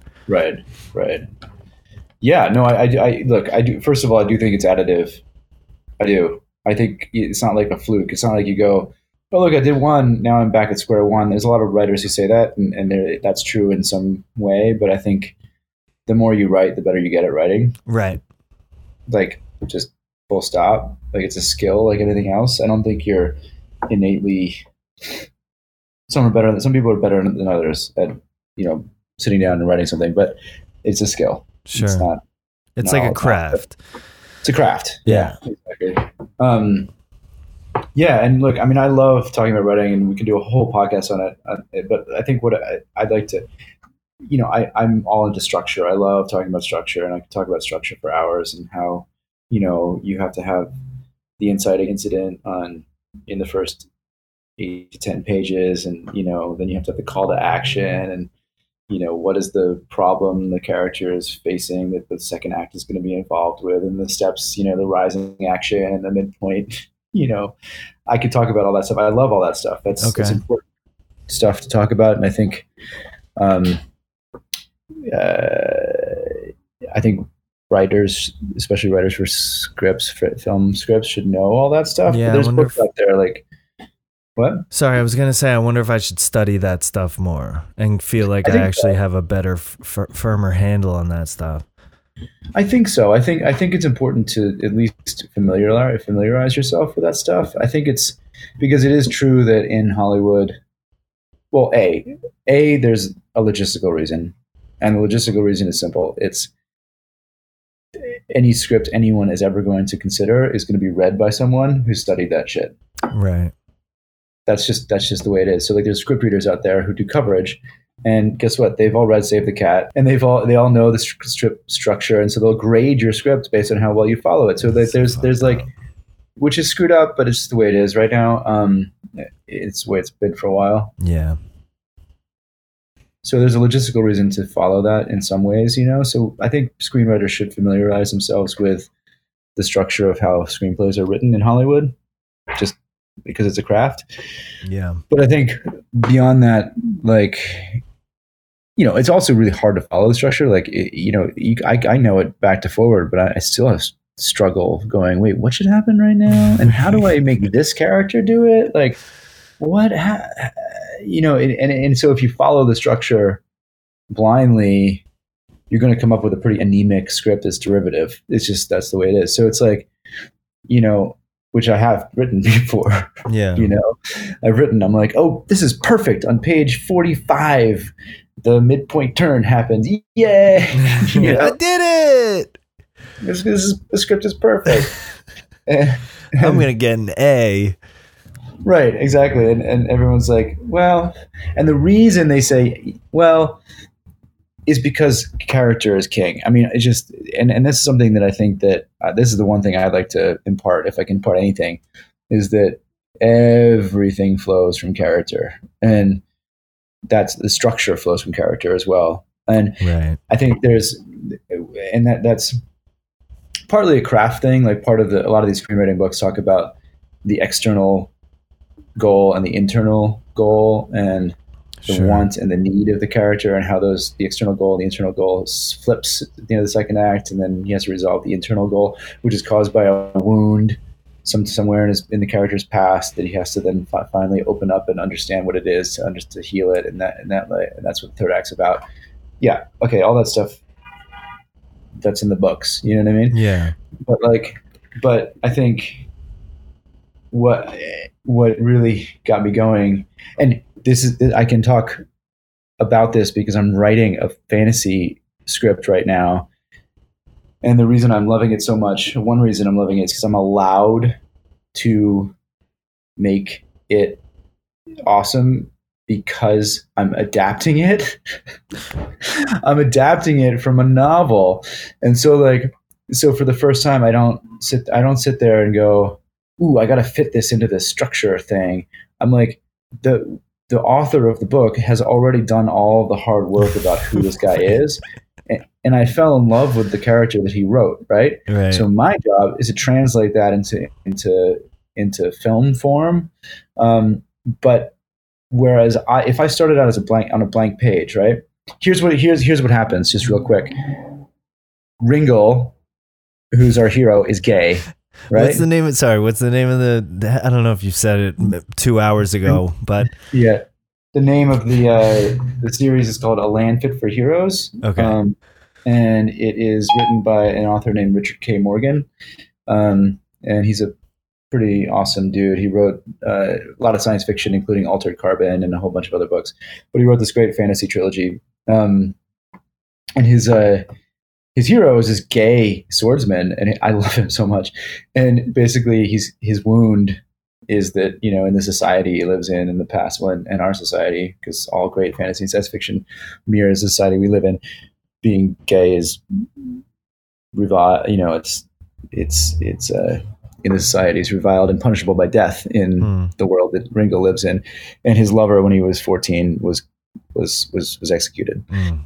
um, so he hates the laws of men and laws that he's and he's he's from a noble family, so he's he was spared because he's a noble.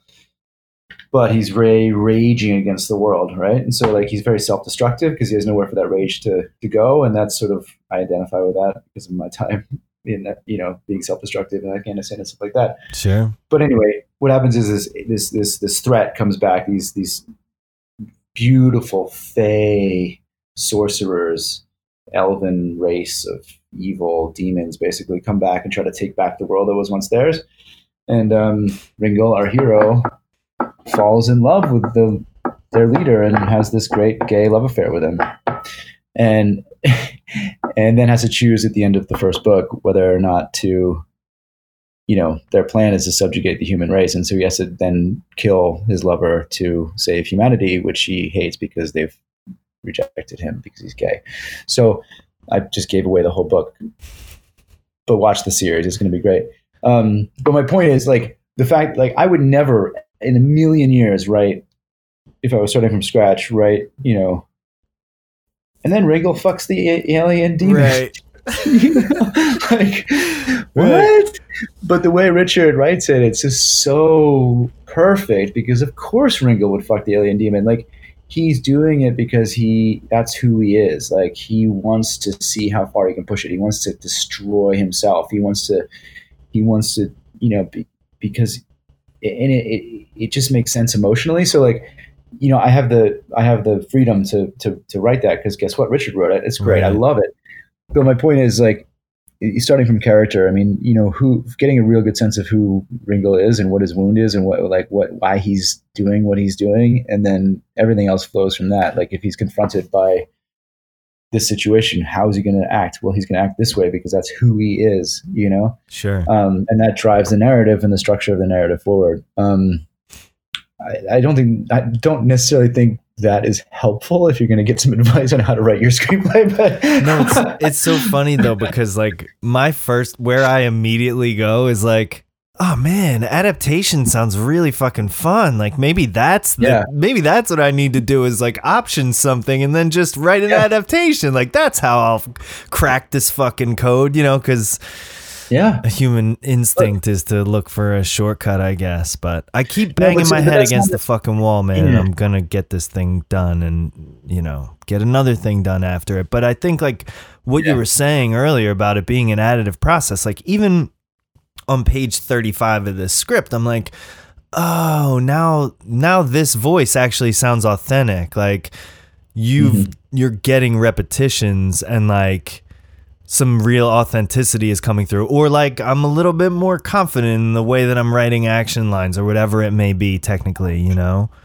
hmm But- yeah, exactly. I think it is. Uh, excuse me. I think it is additive, and I think, and look, I, I think you should adapt something. I think. I think I was batting my head against a wall trying to figure out how to write something original. Yeah. Honestly, I just everything I was writing was derivative. Everything I was writing, I, I wasn't courageous enough to actually go crazy.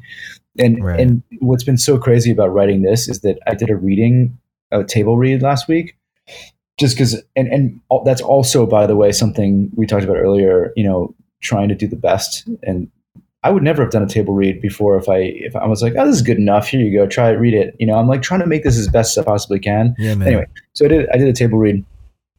And the lines that got people most excited were the lines i would never have written. Ever if i was writing it from scratch right. it was lines that Richard had written in the book that I just was like, this is too crazy for people to read. Like it's too crazy, you know. And then you write it, and people read it, and they're like, I, "This is what makes me love the character." I'm like, "Well, yeah, that's what made me love the character too," you know. right. But I would never have done it on my own. So, like, I, I don't think it's necessarily that you have to be an original writer. I feel like there's a there's a great skill in adapting someone's work you love. I don't think that's necessarily a bad thing. Um, I don't think I'm a good original writer. I don't think I have the courage or the the capacity to come up with something unique and wonderful Yet. out of my own head yet. You know? Yeah. Yeah. Yeah. Yeah. But I, I, I can adapt. Like I'm a good reader. I, I majored in English literature. Which is amazing. I love that. Yeah. I love that. I wish I had a, a bit of a stronger foundation. I, I, I frankly wish that I had taken my school years a little more seriously. I think I was really hamstrung by, I skipped a grade, you know, when I was really little. Yeah. And like everything always came easy when I was, you know, doing third grade math in first grade and when I was fucking mm-hmm. acing algebra in ninth grade, like whatever. And like when shit comes easy, the second it doesn't come easy, you're like, oh, fuck this, dude. I'm not, Right. you know. And Right. so like I really fucked up. Like my academia, I could have really used um, a little bit of steering back towards the importance of it and how to actually make the most of it because I, I love Yeah. literature you know and i wish i had a little bit of a stronger foundation that you know Mhm. i wasn't just fucking off in my ap english class in 12th grade yeah. you know Yeah. No, literature is is uh you know, it's funny, I um God, there's so many things to say, one of which is, you know, I felt the same way about my mom's praise of me. like, wow, I'm awesome. I'm the best at everything. And as soon as something was hard, I'm like, wait, what? yeah well, i'm not gonna Uh, do yeah. this yeah, I'm not going to do this. Yeah, exactly. But the other thing is that literature, and this is what I tell everybody who this is sort of my my. I'm going to get on my soapbox for a second, but you know, yeah literature, climb on up literature is a recent invention. The novel is a very recent invention. Before 1800, every single piece of fiction it was fantasy fiction. If you think about it, you know, Right. all of Shakespeare was fantasy fiction. You know, there's like witches and elves and you know magic and you know Beowulf, the Odyssey. Everything was fantasy fiction. The, uh, you know, Odysseus. I mean, uh, not Odysseus. Uh, Oedipus. You know, right he's he's a fantastical figure. Um, you know, so so it's like I, I think I think when people deride genre, I think you know you, I, I don't know. I, I sort of veered off into, into my own little soapbox here, but I think uh, he, humans. And this comes back to the religion thing, I think, as well. Is that humans need these mythological stories to make sense of the world, and I think that's what hopefully my gay hero can do for gay for you know. well as long as you follow joseph campbell's writings i'm sure that you Right. will um, Right. which I ha- I still haven't read his shit. Man, there's so much shit that I'm like, I gotta read that shit. I gotta fucking maybe Mm. if I read that shit, it'll all make sense. Though I have Well, heard you that know, like his archetypes are very Yeah. helpful. I think they are very helpful, and they and, and honestly, they do go back to Aristotle, which is you know someone else I, I did read in college Right. and he talks about you know the archetypal story structures and the, and the seven heroes or how many heroes he talks about um but at the same time dude all these people were like old white dudes you know what i mean like you know i feel like there's there shouldn't be that gatekeeping in this world and i think it's changing right now in hollywood and i'm so. really happy to see it yeah. is that hopefully hopefully we can tell stories that escape the structure a little bit Yeah. know? um i mean i do think part of it i do think some of it's hardwired into being human i do you know we're born we learn shit we try to do stuff and then we get weak and we die and we reflect upon our lives Mhm. that's the human experience that's also the three act experience you know? right. Good point. uh, right Yeah. so it's like I think I think some of it's hardwired in, but um, but I also think that you know a lot of these archetypal structures are are are, are you know white dudes. So I had I had someone ask me recently, like, are you do you find yourself concerned that you know, as as a white man, like Hollywood's making a big push to include other people, and you know, like I don't know, it's kind of. I guess I was a little taken aback by the question because yeah, um, I don't I don't ever feel threatened or I, I would never feel like oh there's not going to be any space left for me like Yeah. in my eyes it's just Yeah. adding more seats at the table right. and then the whole table gets bigger you know and Yeah. the table just keeps growing and growing and growing. I don't really think there's a cap on how many people can be at No. the proverbial table. I don't know if No. any of that's registering. Yeah, for sure. It's reg- I, I think I think it's a great thing that's happening right now. It's a great conversation we have. I mean, I I lost out on a, on a job last year because it went it went to a, a woman, and I'm so happy about it. I mean, obviously it sucked, but like, but it was great. I'm like that is the way it should be. You know, at least we have to course correct here. Exactly. We have to.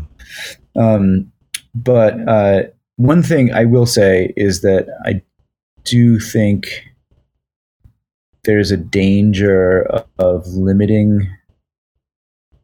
And I'm trying to choose my words very carefully in this sure. climate, but like I think I can speak on this in a, in a somewhat unique way. Um, isn't limiting what stories certain people can tell. I feel like I feel like now if I tried to make my film that I made in Afghanistan about two Afghan kids coming of age in Afghanistan, the question would be now in this climate, well, are you the right person to tell that? Right. You know, should an Afghan tell that? And I think I think that's a very valid question to ask. But I also think that well, I think two things. One is I tried very, very hard and did everything I possibly could to make the story as good as I possibly could culturally um, and dramatically. And I worked with a lot of Afghans to tell the story. Um, I think the story was able to be told because I had access to resources um, and funding that, you know, I had access to because I'm a white American dude. Sure. Um, and so I'm not sure if that if the story would have been told if I didn't tell it. Right. A, but also, also I think, um, also I think there's something to be said about telling like stories from different perspectives. You know, so like my perspective on that story is very different than an Afghan filmmaker's perspective on the same story, and I think both are valid. You know, I agree. um, and so I, I you know, I, I- I think there's there is some of that going around as well as like you know you can't tell that story because you're, you know, not a Native American, or you can't tell that story because you're not, you know, and I think, I think that I think as I said, there should be some for sure some course correction. I think we need to do that absolutely, but I do think that, you know, I feel like there's value in I guess what I'm trying to say is I think me as a white man going to Afghanistan and immersing myself in that culture and change me as a person, I think for the better. And that I chose to tackle, tackle that story and try to tell it. I think um, created a dialogue between me and the filmmakers I worked with, and and you know the audience that watched it. And I think that dialogue is important. I don't. I don't know. I'm not. I think if you ask me the question, who should tell the story about two Afghan kids coming of age in Afghanistan, you or an Afghan filmmaker, my answer would be both. Right. I think that's what I'm trying to say. Exactly. Exactly. Yeah. well, I uh I could probably keep talking to you for a while. And I think that um I would like to leave it there. And um thank you Yeah. very much. Like this is this is like really enlightening and I could I could do this shit all day. Um Yeah, man. just to be able to was- like learn from you and your perspective, you know. Well, dude, it was amazing to talk to you, and uh, and I feel like you have a warmth and an empathy and a great podcast voice. So it was it, it's great to talk to you, and I really do think this kind of format, or where you know you set up this structure to to explore these questions, I think is is great. So I commend you for doing it. Thanks, man. I'm I'm kind of figuring it out as I go and it feels good and um I'm to keep doing it and um I really hope that I really look forward to seeing your documentary and um I hope that, you know, you get the Oscar this time. Yeah, Thanks, man. I appreciate that. Yeah, man. And uh, and keep on writing. I will. And I I would love to work with you again at some point in our careers, which I'm sure we will, but I know it'll happen. I know. It'll happen. Quit smoking. Take care of yourself. I love you, buddy. Love you too, man. I'll be in you. touch. All right. Bye. See ya.